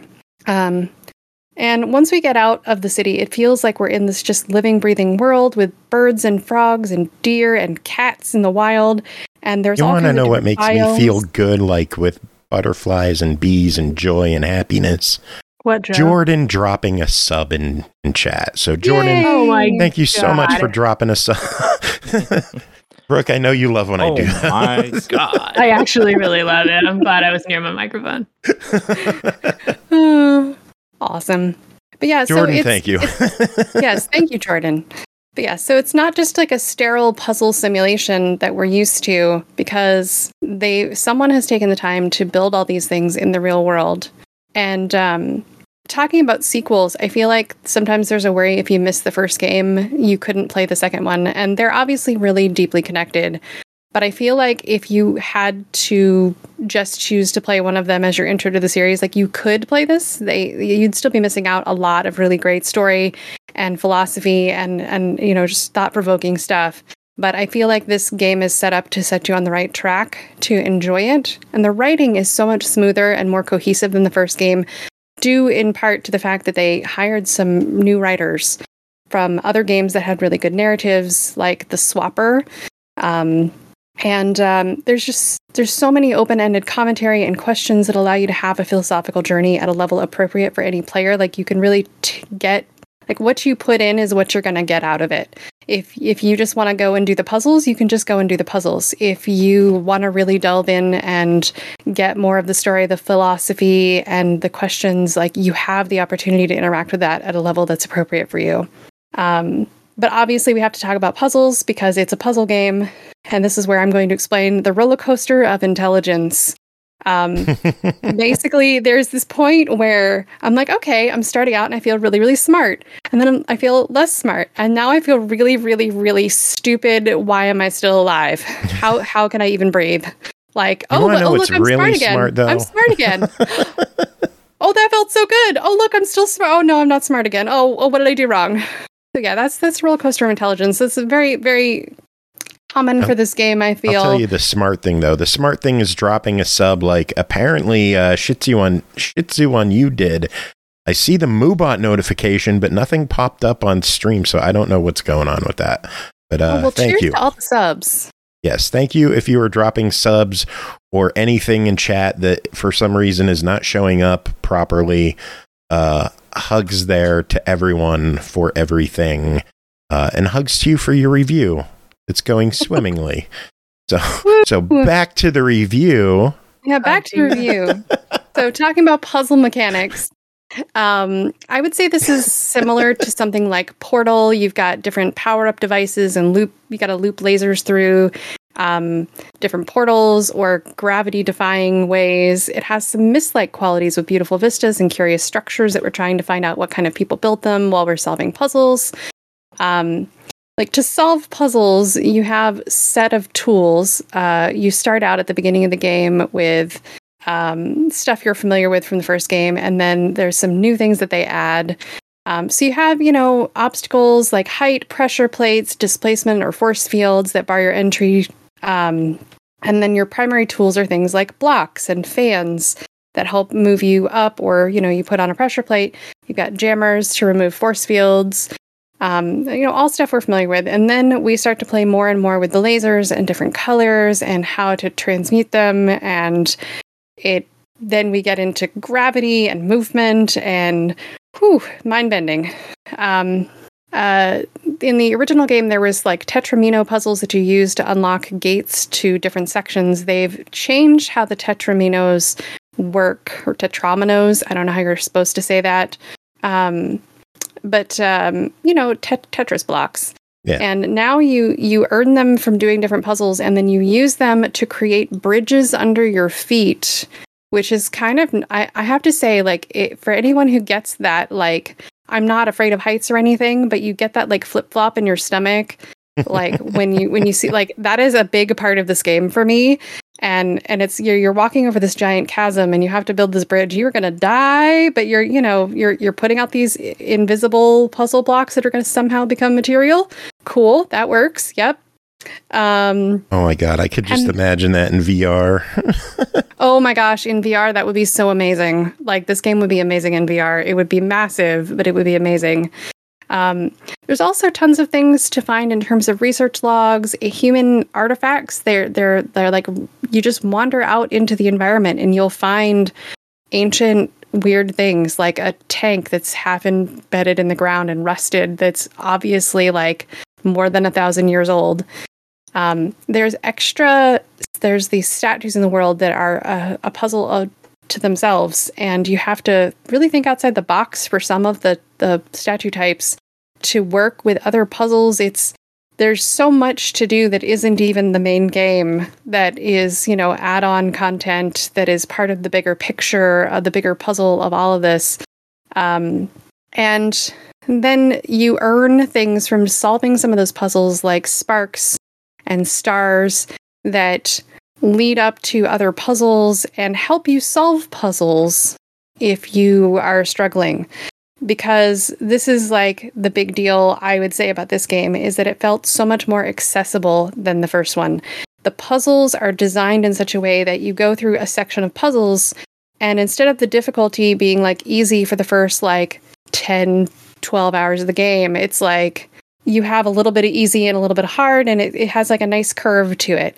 In the original game, it was like easy for 10 hours and then it was like medium hard and then it was like fucking impossible. So yeah, it, and it and it was disappointing when you hit that wall and there was there were there was like a clue system but it was so like obtuse that it was not helpful and and you know kudos to those people that could figure all that stuff out completely on their own like I hit a wall and I I never actually finished like all of the stuff in the first game. As much as I love to complete things like it just well that and it left game pass and it took a while for me to get a copy of it again. But um you know like i got i got to a point where i could get to the main story and that was great. But yeah some of those extra puzzles were just like utterly impossible to me this felt like a better distribution. There's an off if you can't solve the one puzzle unless it's the very last puzzle in the section like you can do the puzzles in whatever order you want. There's clues that you can earn by exploring the rest of the world. You're rewarded for exploration. You're rewarded for taking your time to solve it however you want. And the progression of like lessons of things like the first couple say there's like eight levels in each section approximately um in the primary game you like the first two levels serve as kind of a tutorial for the rest of them. And then by the time you get to like level 7 and 8 those are the harder levels. But if you've been paying attention and you've been solving it okay it shouldn't be too hard other than it's just going to take you some extra steps to get there. And I just felt like it was so better designed in that regard.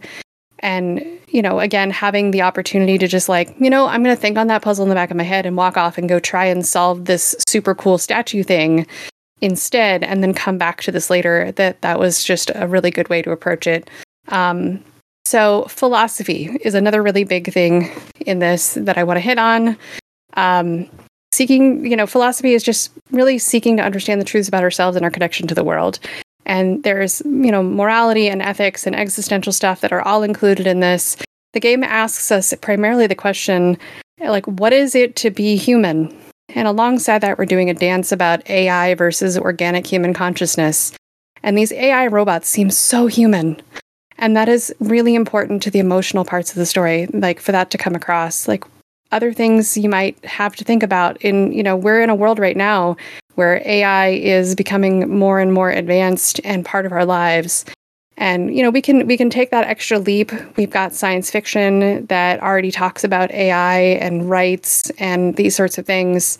But what happens when an AI creates its own new life, its own AI outside of the design of humans?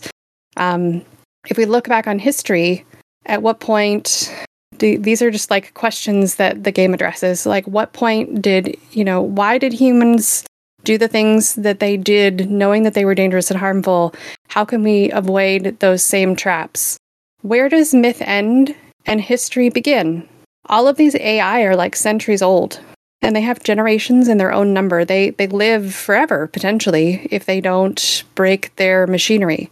Um, they have a perspective of their own history as well as their ancestors' history, and they get to live this whole huge span to see their own small group of people become a whole civilization, and they're still living as a part of it. Like these are big concepts. Um, if population growth creates corruption in society and that infinite growth is infinite consumption, is that always a recipe for disaster? Is the only meaningful purpose to bring about an end of purpose?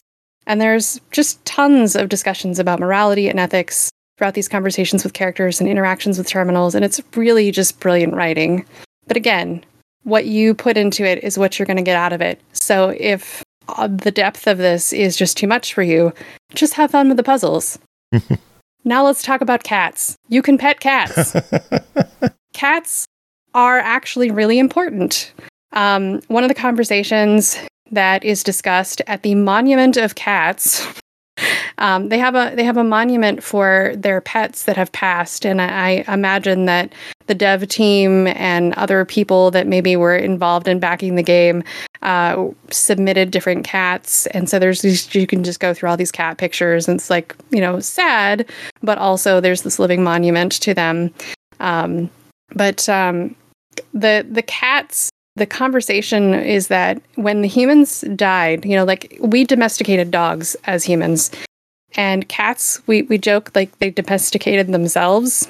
They just they just decided like one day, like, oh yeah, you're you're you're humans now. Take care of us, and they were cute and fluffy, and we loved them, even though they were little terrorists.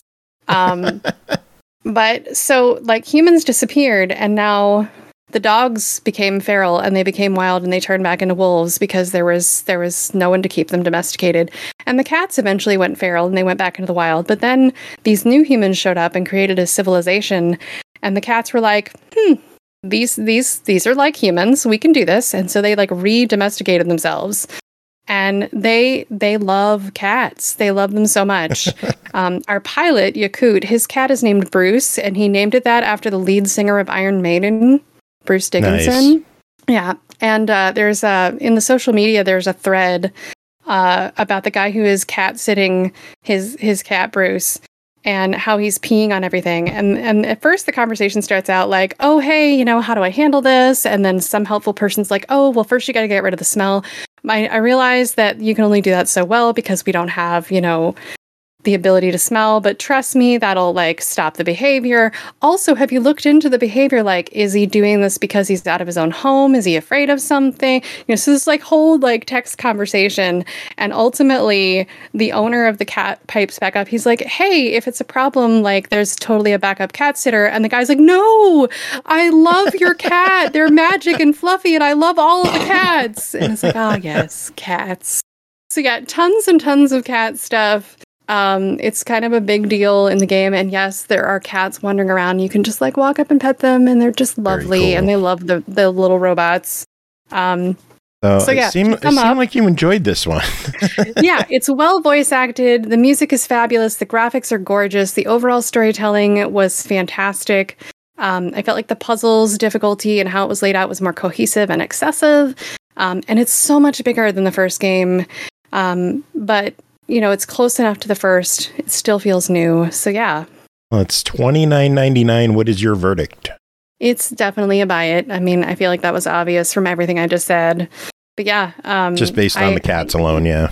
I just based on the cats alone, right? But um, no, even if you haven't played the first or you you stumbled into the first one and you thought it was really cool, but you just like couldn't hack it, try this one um, because I feel like you'll find this one much more accessible. Cool.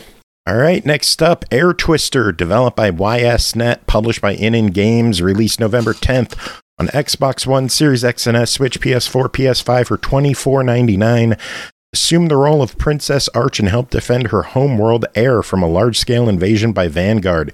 Similar to Yu Suzuki's massively successful Space Harrier series, you will encounter a large array of diverse and creatively designed enemies and challenging bosses. But fear not, your winged mounts and homing missile shooting crossbow won't fail you.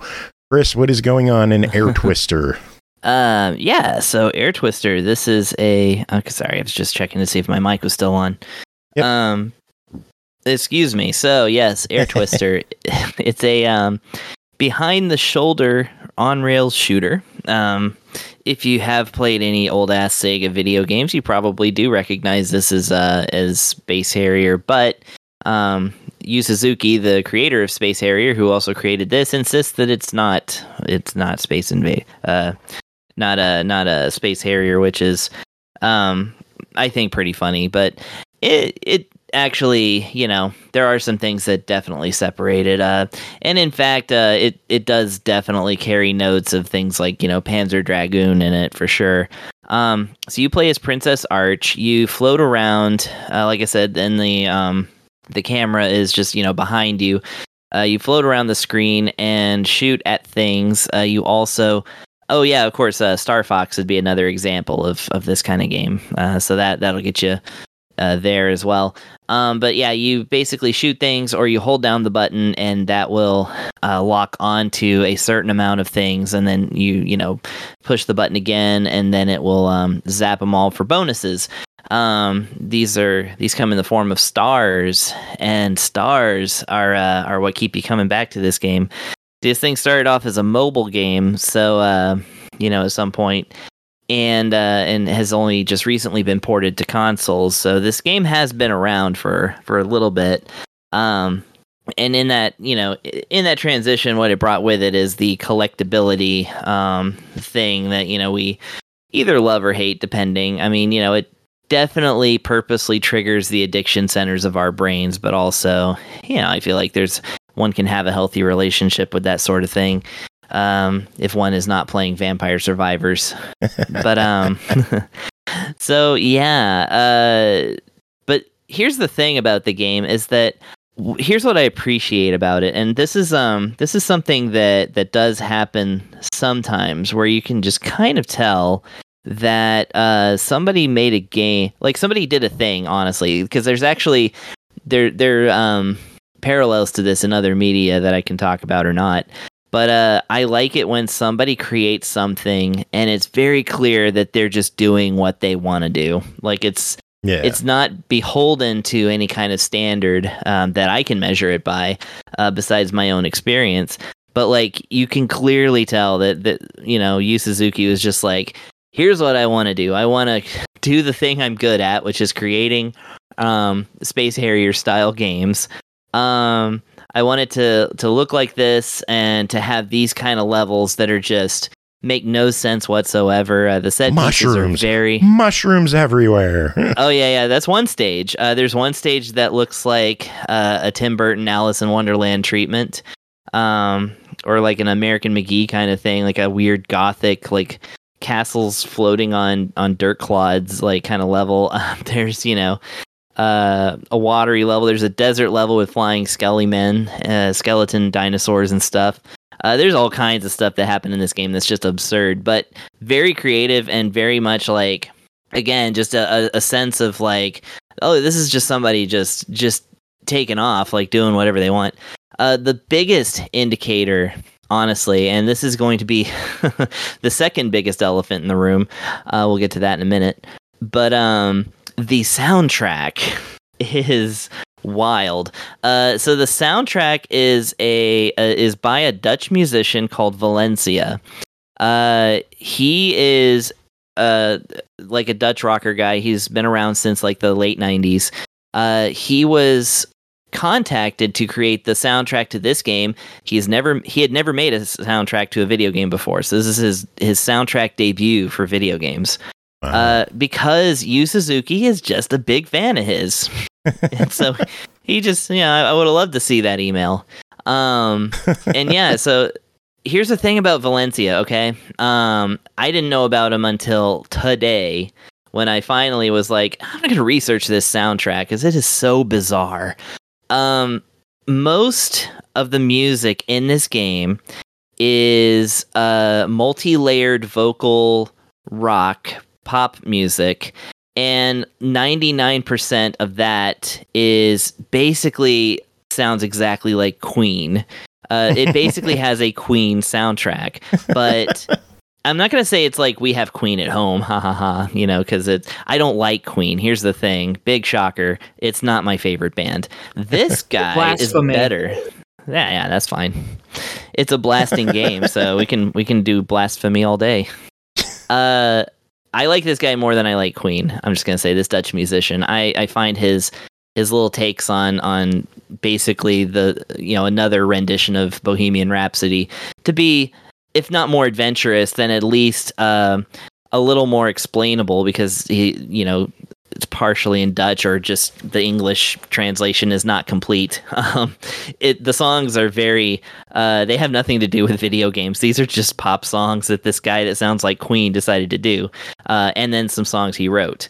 Um, like I said though, most of the songs are just going to be vocals all up in your face uh really searing lead guitar uh you know of course in in uh dual harmony and such um just like Brian May like this guy definitely took his his you know mean, he's he is to Queen what this is to Space Harrier I mean you know that's uh that, that's how that goes but yeah you will definitely um, upon playing this, if you're not prepared for it, the soundtrack will definitely make you perk up and be like, "What is this?"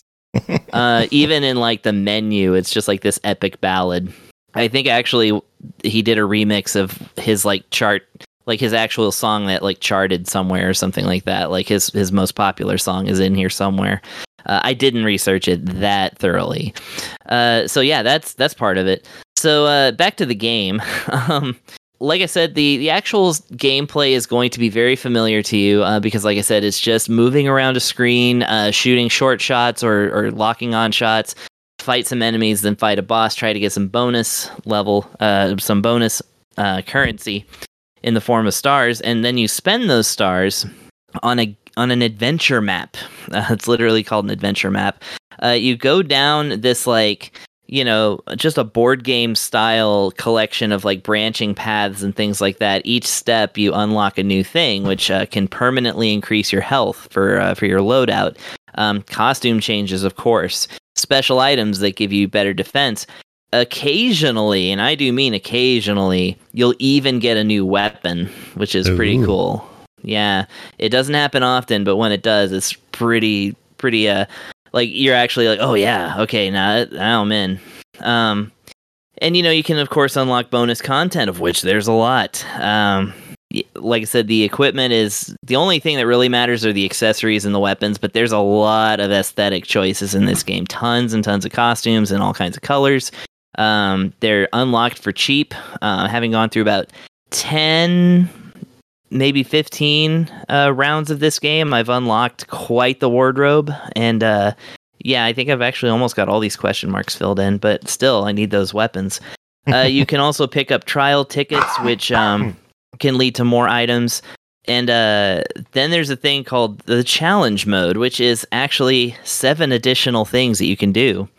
Um, and I'll just go over them briefly. Uh, Stardust are some bonus levels um, y- you can do, I think, endlessly in waves. Arcade mode is the same game, but with five difficulty levels that you can scale up or down uh, from easy to normal to hard to hardest to one hit death. Uh, so you can actually play perfection mode in this game if you so choose. Uh, and then, um, so okay, back. Oh, there's Tap Breaker, which is an interesting one. It's just to where you uh you move the cursor around and and click it click the button on um, numbers one through however many in order and they the blo- the the blocks spin around a lot and they're hard to read um, but you have a certain amount of time to do it. Um, this game has touch mode in the gameplay so you can like drag your finger around to move the character around you can tap to to shoot and things like that. This tap breaker doesn't have touchscreen i have no idea why. Anyway Weird. uh, then there's like boss rush. Yeah, then there's boss rush and turbo mode. We all know what those are. But um, so before you fight a boss in this game, one of the things that this does is it gives you animal pals that you can uh, that you can fly on to kind of raise your power uh, against these larger like kaiju sized bosses. Um, of course, we all know the swan because that's like on all the pictures of the game. Uh, there's actually I think four animals in total. One of them is a gosh darn fish, which I really enjoy. It's just a flying billy Billy Big Mouth Bass. um, and one of them is Fluffy, who is a flying elephant. We love Fluffy. Um, so there is a bonus game wherein you play. It's it's called Fluffy, and when you play it, you're riding the elephant, and it's a side-scrolling shmup. Except you don't have weapons; you just dodge and pick up uh, currency, and then you know try to rack up some bonus points that way. It's just a dodging simulator, but it's side-scrolling, which is kind of interesting, and uh, you know it's pretty fun too. Uh, there's again, you know, there's daily tasks, weekly tasks that you let you unlock even more stuff if you like, you know, play the main game five times, you know, clear all weekly tasks, start the game up on three different days during the week. You know, like addiction center type stuff, like stuff to just keep you hooked. Um, you can ignore as much of this as you want. The game itself is very challenging. It's got 12 stages, which is actually really good for a shmup like this. I think that's even more than Panzer Dragoon at its best. Um, you know, and it does scale up in difficulty significantly at some point. So like this will definitely keep you busy just in the main game. But yeah, there is a ton of icing on uh on this queen cake. well, it clocks in at twenty four ninety nine. What are your thoughts on that? Well, so, um, you know, that's a tough one. If I was just rating it by the game by itself, I would say it looks a little too mobily of a game. Like it's not, you know, it's really pretty in its design, but it does still kind of look like a uh, like a upscaled mobile game at times, especially when you start the game and your character texture like has to load in while you're moving, or if the your texture might disappear while you're actually um, you know moving around too much. Uh, so you know, it's got like some stuff that keeps it from like seeming like it should be as expensive as it is. However, the um, the extra content in it is definitely going to keep you, you know, playing it. So you'll get your money's worth out of it for sure. I think it's fun enough to warrant a purchase. Mostly, I think that it's a higher price because there's a physical version provided by um I don't remember who it is. Uh not limited run, but like the one I actually buy from Strictly Limited, I think. Uh, uh, but it's only and it's only twenty nine ninety nine for the physical. It's coming out in December that way. So if I was to say go ahead and buy this, which I do, I would say, hey, why don't you pre order that physical? That way you have uh, an actual like physical thing there. But uh, you know, if you're not that interested in it, but you do like this kind of shooter, and you've already picked up like you know the Panzer Dragoon remaster and stuff, yeah, this is this is worth a shot. I think I again I love the brazen self-indulgence of it all. Um, I definitely feel like this is made by a person who made exactly what he wanted to make and doesn't actually really care if you like it or not, but he loves it. And I love that. And so I'm going to give it a buy it. Sounds good. Yeah. All right. Well, Chris, that is it for you. We'll let you get going. Okay. Do you have any any final thoughts, final words before we let you go for the night? Um. Uh. Yeah. Take your allergy meds, and hope y'all voted today. Even though it's it's now it's now the next day. Yeah, a bit late for that, but I got my voting in a couple weeks ago. I mailed it in. So nice. I got mine straight today. Democrat, motherfuckers. Yeah. Well, mine wasn't mine wasn't any politicians. We were just voting for uh, proposals and stuff. But I mean, you could kind of see the you could see the the lines in some of them. So yeah, we definitely voted that left line for sure. Good, very good. Yeah. All right, have a good one, Chris. Thanks. See y'all later. See ya. Bye bye. All right, next up Alien Hominid Invasion, developed and published by the Behemoth, released November 1st on Xbox One, Series X and S, Switch, and PC for $19.99.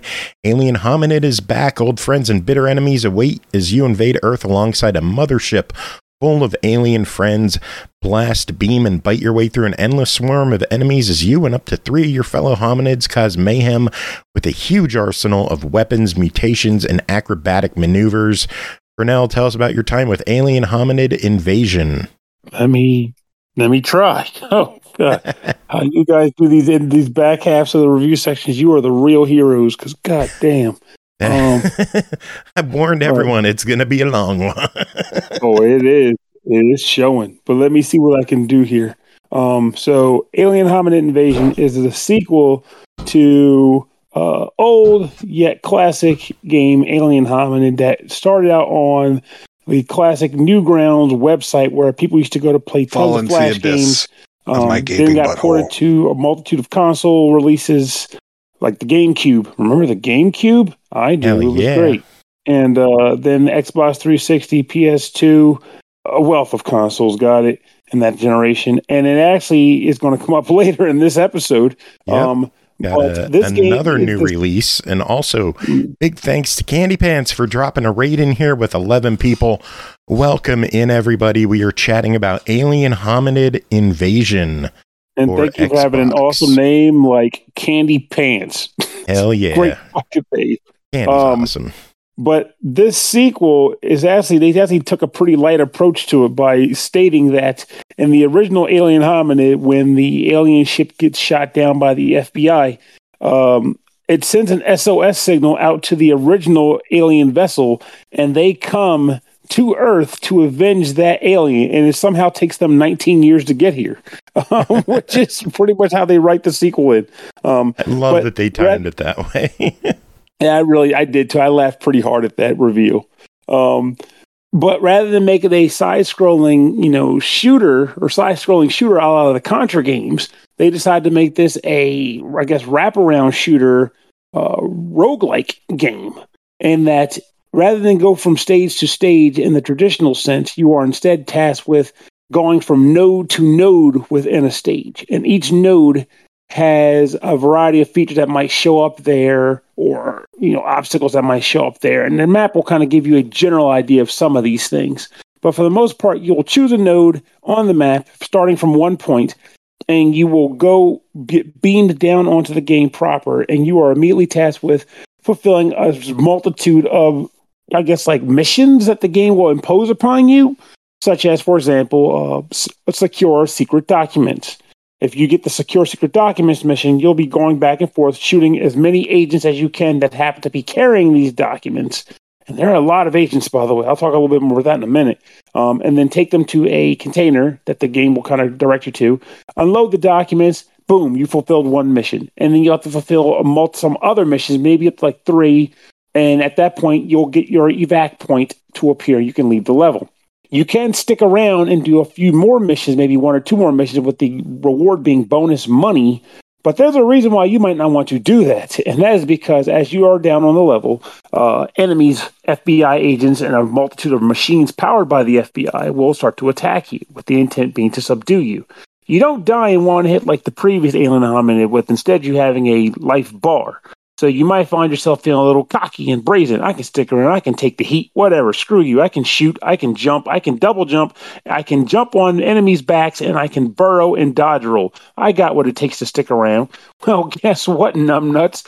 They anticipated that and they decided to make it so that the longer you stick around on a level, the grander the heat becomes. More enemies show up, more enemy types show up, the bullets increase on the screen, the colorful bullets increase on the screen. It gets to the point where at certain levels, you don't even know where the hell you are anymore. There's just a cacophony of lights and sounds and blasts and booms, and you'll be lucky just to find out where the hell you are and where the exit is. And that's Good kind word, of part of both cacophony. I like that. That's a good one.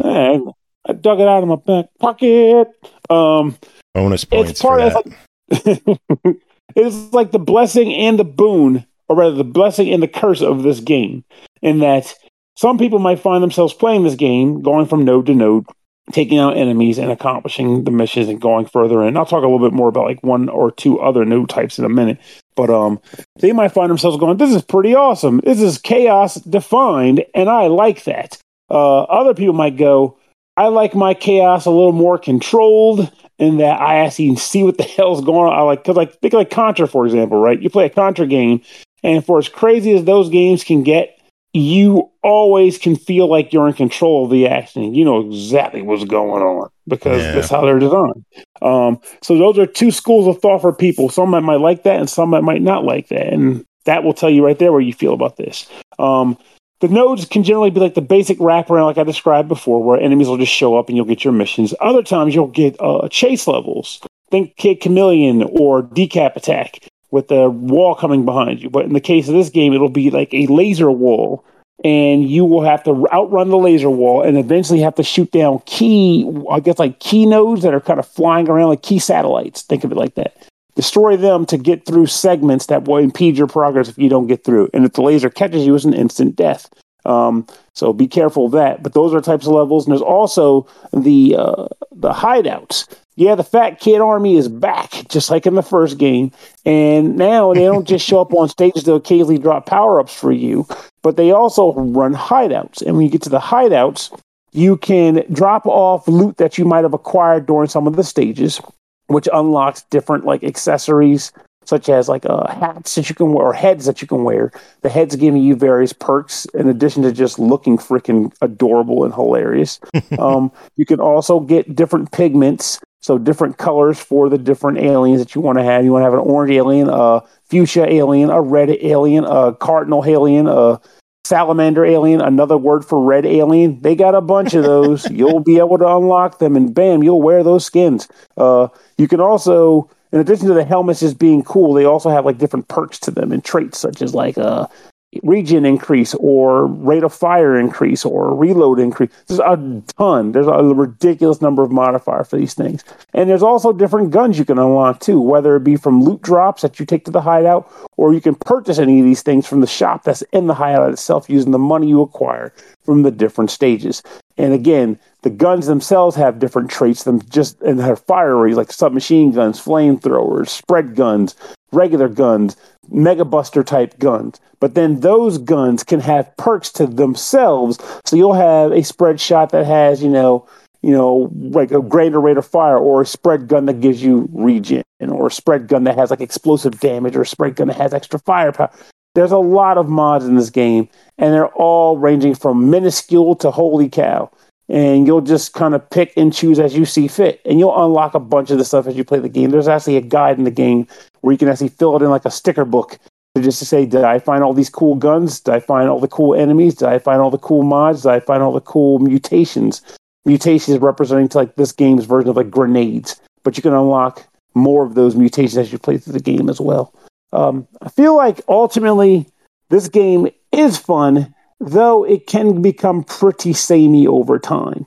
Um, some people might hear me say that and go, What the hell? Have you never played a running gun before? And the answer is obviously yes, but I still have to state, for the sake of this game, because it is a roguelike in this sense, as opposed to a game that has eight defined stages, it can get samey. The question becomes, are you okay with the samey that this can become? Because the humor is there. The art is still awesome. Uh, the music I can take or leave, honestly. Uh, the the weaponry is pretty solid, and I do like when I play it, but I couldn't see myself playing this game in long stretches. This is definitely a pick up, play for a bit, put down, and come back later type of game. So if you're okay with your screen being riddled with candy confection chaos, and you don't mind the fact that sometimes you might not know what the hell's going on, and your life will just slip away in the blink of an eye, but then you'll just come back with another run that I would say this game is for you. Otherwise, look elsewhere for a game that is less manic and more contrived and controlled. Well, before we talk about price, let's talk about the options because there's another game to talk about. And that's Alien Hominid HD, developed and published by the Behemoth, released November 1st on Xbox One, Series X and S, Switch, and PC for $11.99.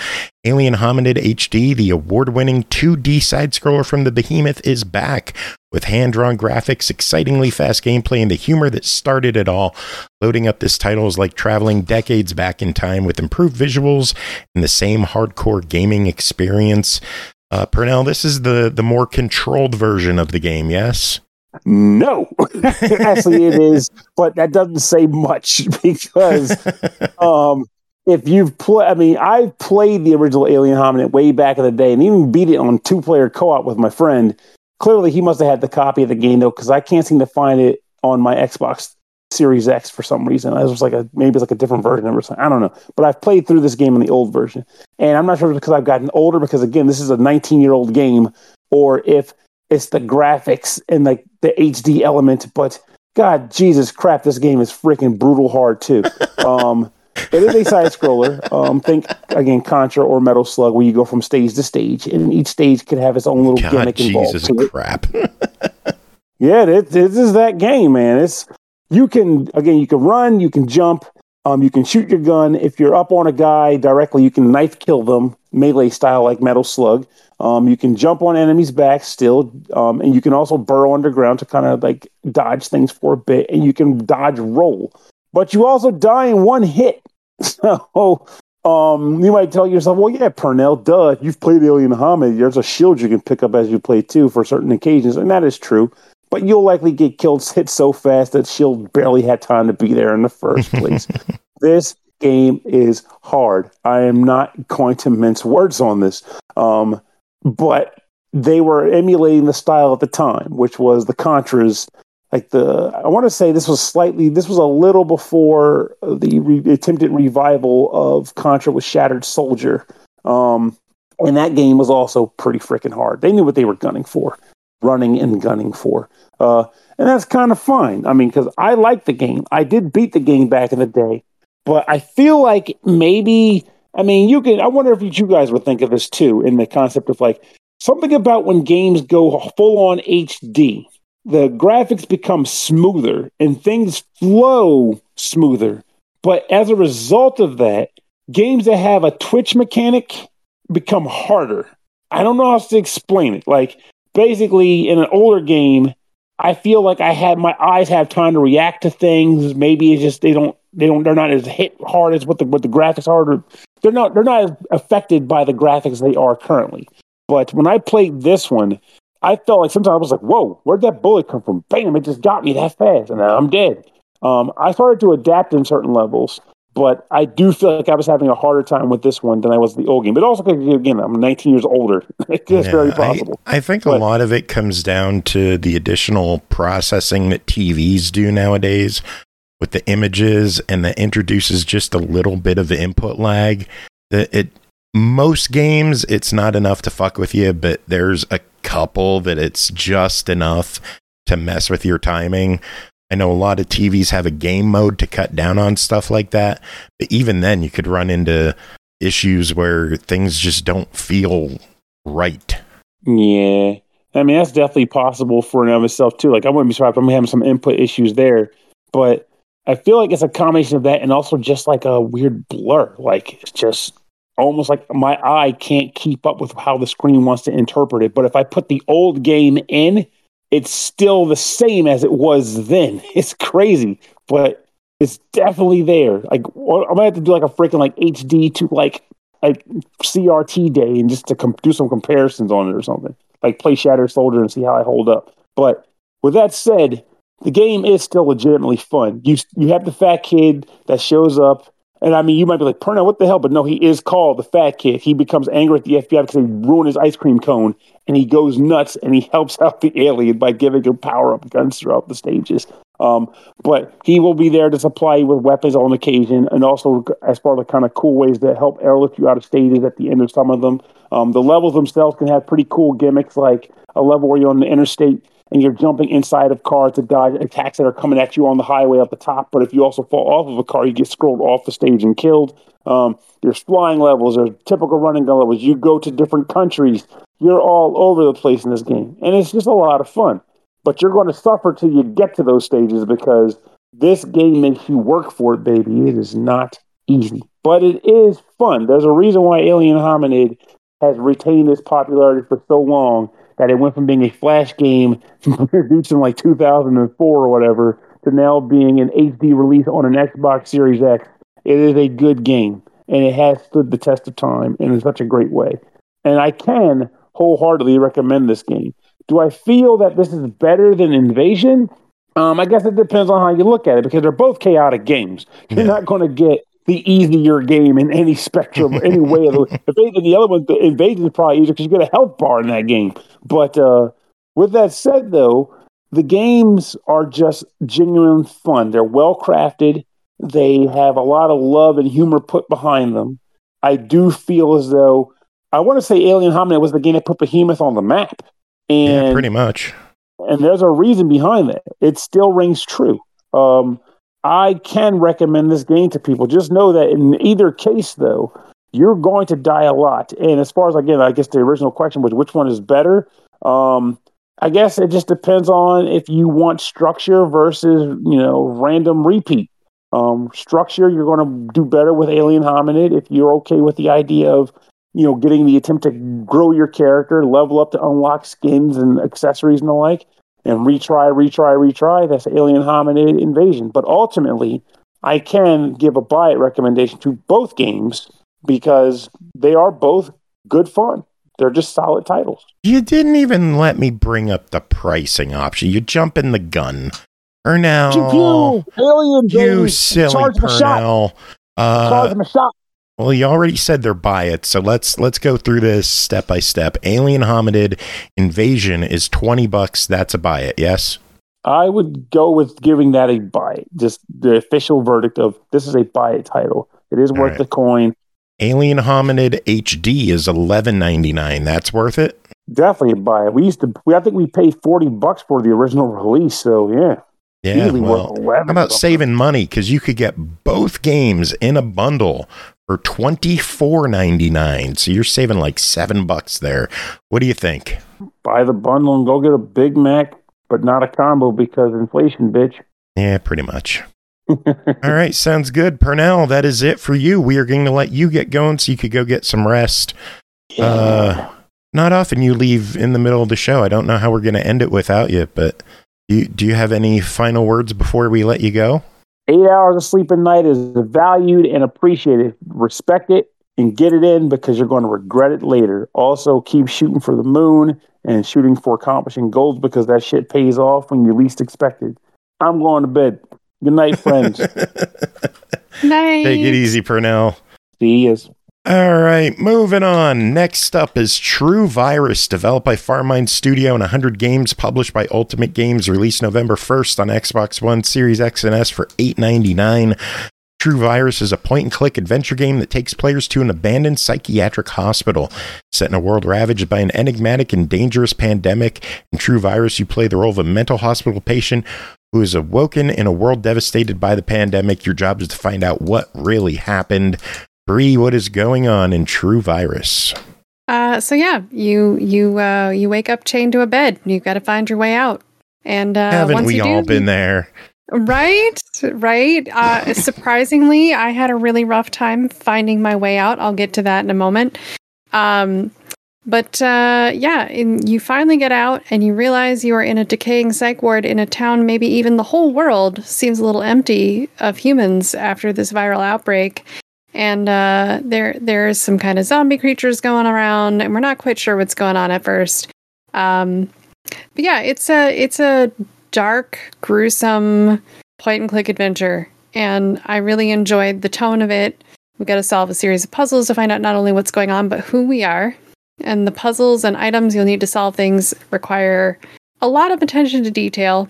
It was actually nice to sit down with a notepad, take some notes, make some doodles, do some math. I actually had to do math to solve one of the puzzles in particular, and Ew, it was gross. like doing some kind of weird algebra because it was Learning like things. Uh, Oh, I know. It was like here's a Uh. code, and every every numerical value has a letter assigned to it, and you have to move the letters into the equation. So like v minus o equals x, and x equals sixty, and we know v equals six. So what is the other oh, number? Jeez. Yeah. Yeah. So so there's but there's there's a wide range of types of puzzles and things to explore. Um, the music was surprisingly good, uh, but my my big knock for a point and click uh, was the cursor. It was really slow, like really really slow, and it was kind of clunky at times. Sometimes the finger wouldn't appear where it should have, or an arrow or whatever.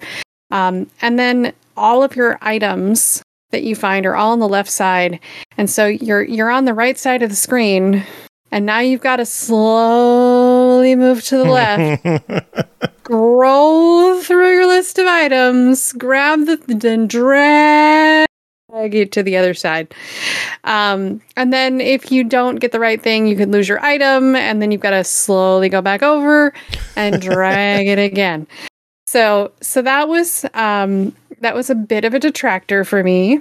I also ran into an incident where I sequence broke accidentally and locked myself out of an achievement. Oh, geez. But thankfully, I took really good notes. I still have all my notes here. This like folded up Well, piece of paper in that the I like. tradition of being good Right? at breaking shit, like everyone on this show is. Uh, but yeah, I had really good notes, so I was able to go back and speed run my way through that last achievement that I was missing, which was good. Um, you know, once you solve the puzzles, it's it's kind of a it's kind of a one and done. There's no real variance there. But uh, you know, a lot of the puzzles were really good. Some of them were really challenging. Um, trying to figure out what I was supposed to do with some of the items was not as obvious at first, but like in true point and click fashion, it's like try this on it, try that on it, try that on it. Does this do anything on it? Oh, hey, look, it did something.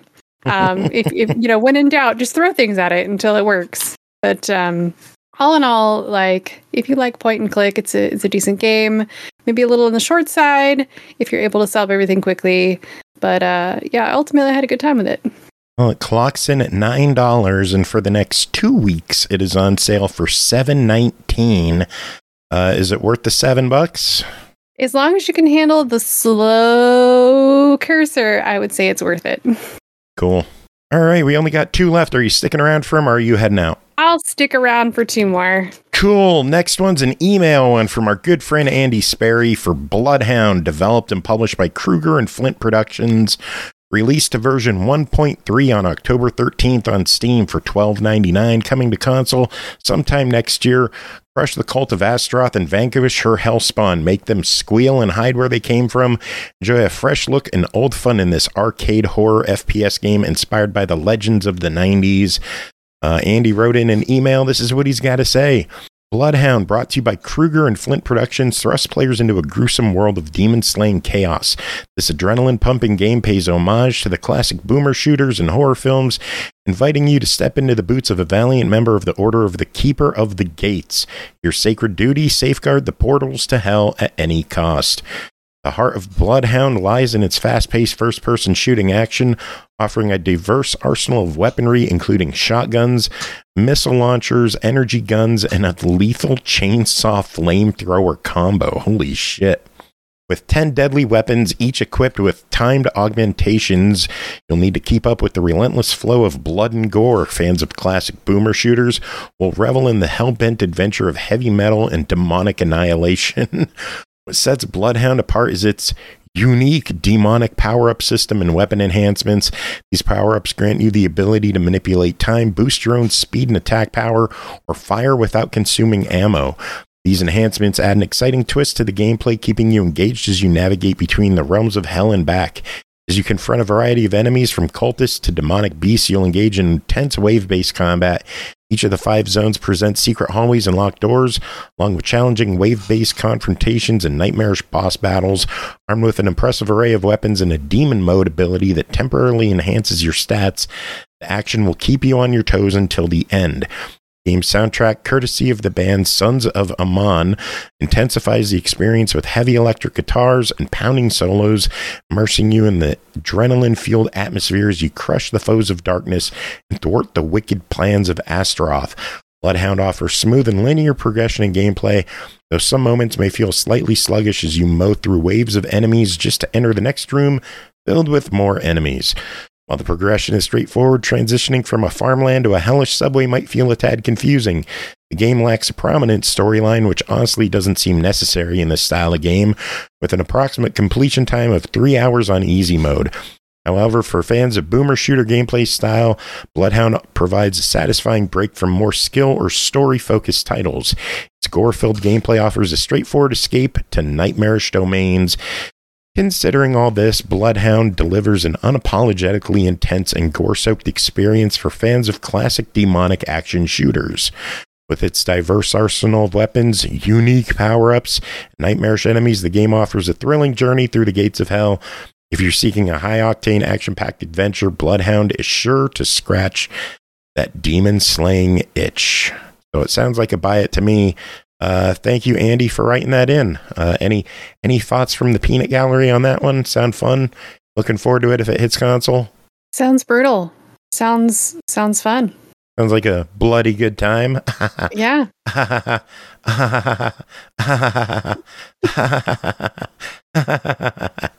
I hate my life. One final game to talk about tonight is called No Son of Mine, developed by Pleasantly Friendly Games, published by Feardemic, released October 25th on Series X and S for $14.99. No Son of Mine is a survival horror game focused on combat, stealth, exploration, puzzle solving, and uncovering a gruesome mystery. Can you face the unpredictable, deadly, and cruel foe and find the truth before he finds you? Aki, tell us about it.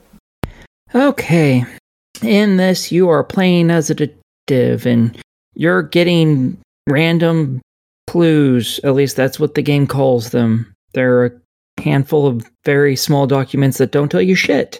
And you seem to be in a. I don't know where the fuck you are. It doesn't make any sense. Um, because you're in what looks like a mine. Then you go down one direction and you're in a small city. You go down another direction and you're at a school. And then you go down another direction and you're in a police station. I'm Uh, uh, confused. yeah, yeah, good. Yeah, yeah, yeah, yeah. Uh, and, and during this, you're you're finding uh, just a small amount of notes um, that people have apparently written. You know, and they're called clues. Some of them might be like, "Oh yeah, did you hear about this kid? Fuck this kid." There you go. There's your clue. Woohoo! That's n- not a clue. Um, and Are any of them sad? Not really. That that would make them blues clues. Oh God, I'm so glad there were not because that was terrible and that hurt my soul. Uh, but yeah, so basically, it's it's kind of a walking sim. You just go around, you find these things, and you move on. Eventually, though, by eventually I mean pretty quickly, you find this weird camera-looking thingamabob that allows you to electrocute a ghost that occasionally pops up and tries to touch you, which hurts you. I don't know who the ghost is. Um, I have a feeling about who it is, but I'm not going to say it because that might ruin the game. Uh, and basically, while you're walking around these areas, occasionally this ghost will show up and the lights will start going out as it gets closer to you. And the camera, when it's close enough, the camera will blink at you a couple times to tell you, hey, pay attention, dumb fuck. You're going to have to use this real quick. And then uh, you have a little lens that you can pop on and uh, see the ghost world for a very short period of time, even though it's a lens and therefore it should be infinite, but they have to make it difficult for some reason. Uh, and when you see them, you shoot them. Uh, and then they leave for a little while and then they come chasing after your ass again. Uh, instead of shooting them, if you want, you can also find one of a multitude of little closets to hide in until they bugger the hell off. Um, and then you try to continue, hopefully getting to another area where one of those is before they see you again. If you're just convinced you're not going to shoot this, thing. um, you might be like, "Why wouldn't you want to shoot them? It has infinite ammunition, so just keep shooting them." Well, there's an achievement for not doing that. Fucking yeah! So obviously that was the way I played my first game, and um, that was that was a choice I made. We'll leave it at that. uh, but that, also a that's- choice that was made. Injury 19 just subbed for a month. Thank you so much for the sub. Always love seeing you in chat. Thank you so much for being here. So it was Uh, the same kind of cho- choice I made, a bad one. Congrats. and uh, yeah, that that's like ninety nine percent of the game right there is just that. Um, you just have the three locations, and in each location you have to find an area, uh, which isn't very hard to find because you'll find keys and they unlock a very specific door, and then you do something through there, and eventually you just keep unlocking places until you unlock the last place that lets you find an item that you have to bring somewhere else. And once you pick up that item, it flashes on screen where you need to go, and it's somewhere you've been before, so it's not that hard to do. Um, and you're basically solving a weird mystery, apparently, of a girl who went missing that I don't think it actually ever solves or talks about or touches on in any this way. sounds like a weird one. yeah, yeah. Um, Seems like we had a bunch of really good games, and we're we're ending with a weird one. Yeah, it, it is really it's really weird because nothing seems particularly connected. Nothing really make it seems like you're in someone's mind, to be honest, uh, just from the get go because of how everything is connected. And the main beginning story that it seems to lead off with when you first start the game doesn't seem to matter to anything in the actual game and instead you get this whole other mystery that appears that doesn't hold any relevance to anything you knew of from the beginning and now it's the important thing. So it doesn't make a lot of sense but it's not a bad game um surprisingly. It's it's a game you can beat in probably a day two max. Um if you're actually shooting the ghost it's real quick. If you're trying to avoid it takes a while a very long while. Um and yeah uh it has lots of different diff- it has three different difficulties. I've only played it on the easiest because i'm not stupid. Um there are achievements for beating it on the other two difficulties. I assume they one of them the like at with every difficulty in lots of these games they tell you oh this is for the first time. And this other difficulties is oh if you've played games like this pretty normally this this is the difficulty you want.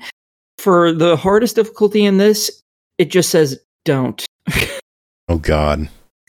well, does is that your your review for the game?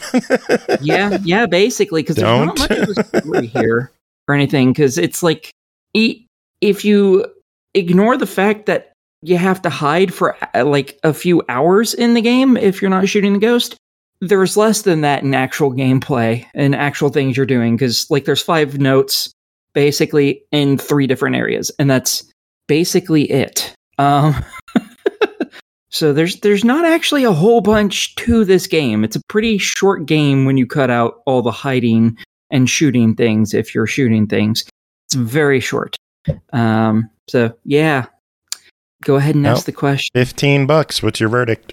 I say sh- it's a try it at least. I I didn't think it was a bad game. Its story was gooberish and didn't make any sense and left lots to be desired, but it was so short I didn't really care. Uh, so yeah, I'm I'm all I'm personally all for it, but I I don't think a lot of people are going to care too much for the game, so I think it's Nah. a try it at least. Well, it's on sale for the next few days for eleven ninety nine. What are your thoughts on that? I still think it's a try it. All right. If it was Well, a five dollar, dollar, I would say yes, definitely. But mm, Well, that is it for this episode. We made it through another one. Uh, thanks to you two for sticking out the whole show. It's been a long one. Yeah, yeah, of course. And Bri, you made it to the end of a show. I did. Well, That's- today wasn't her day to stream, so Yeah. Oh, it I it normally is, but that's okay. oh, yeah, she took off to hang out with us since there's no show on Thursday. But, I am uh, so sorry, Bri. poor decisions have been made tonight. Uh, should I make another poor decision and play one of my songs for the music tonight? Yes. I always love when I get to hear your music. Oh god. You have an amazing voice. No, You- I don't know this why you this isn't singing. singing though. It's like nerdcore white boy rap shit. Okay, that sounds hilarious. I want to hear that. Well, 'cause now I don't know wanna if hear I've it. Heard that. All right, fuck. I guess I'm playing it. Uh, that means music. you really, you really should do more of your actual singing because you have a great voice. no, I don't. Yes, you do. No, I don't. Everyone, chat, agree with me. Most of you have probably heard it before. We've played the music on here. Nope, I suck. Fantastic. All right, music tonight is uh, "The Invasion" by my friend Diggi Dis and some other shitty guy who sucks at what he does. But uh, does anyone have any final words to end the show? Yes, I have wholesome once for once. You have a great voice. Deal with it. Bri, anything to add? I'm still just, you know, doing my philosophical musings uh, that I've been doing all week. I got I got nothing else. My brain is just totally bogged down with philosophy.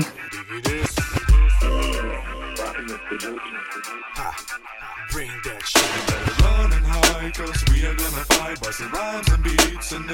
of night. So you better be around. though it might not sound fair. That the shit's about to hit you, start nodding through the snare. As I try to spit my rhymes, I think times when shit was fine. It calm and things was good.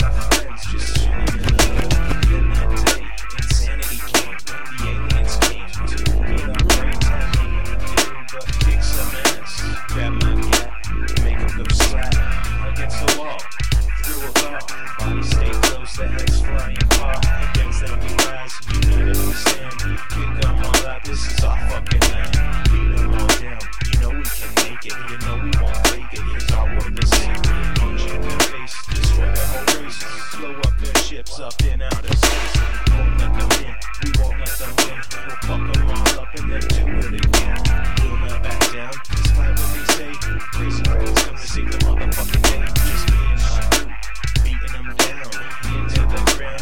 rappers around. We bring the ruckus to all of them suckers. Smacking around all those punk motherfuckers. Come now, right do it again. Slaughter them all, make that lap sand. Don't step on me, don't bow without feet. The crackers we are, cause we're fucking weak. Running high, cause we are gonna fight, busting rhymes and beat in the middle of the night. So you better be aware, though it might not sound fair, that the shit's about to hit you. Start nodding to the snare. Ha! I ain't no crazy cracker, but I better say it now. That the shit is gonna catch your ass before it buzz a chow. You better grab your gun and start blasting everywhere. Cause if I'm gonna get at you, ha, the shit's not to bear. Hop in the freaking mothership and better get away. If my gun connects, that ugly face ain't here to stay. We're gonna go out blasting and having a good time. Dig it, this is representing and admitting he can't rhyme. Running high, cause we are gonna fight. Busting rhymes and beats in the middle of the night. So you better be aware, though it might not sound fair, that the shit's about to you. Start nodding to the.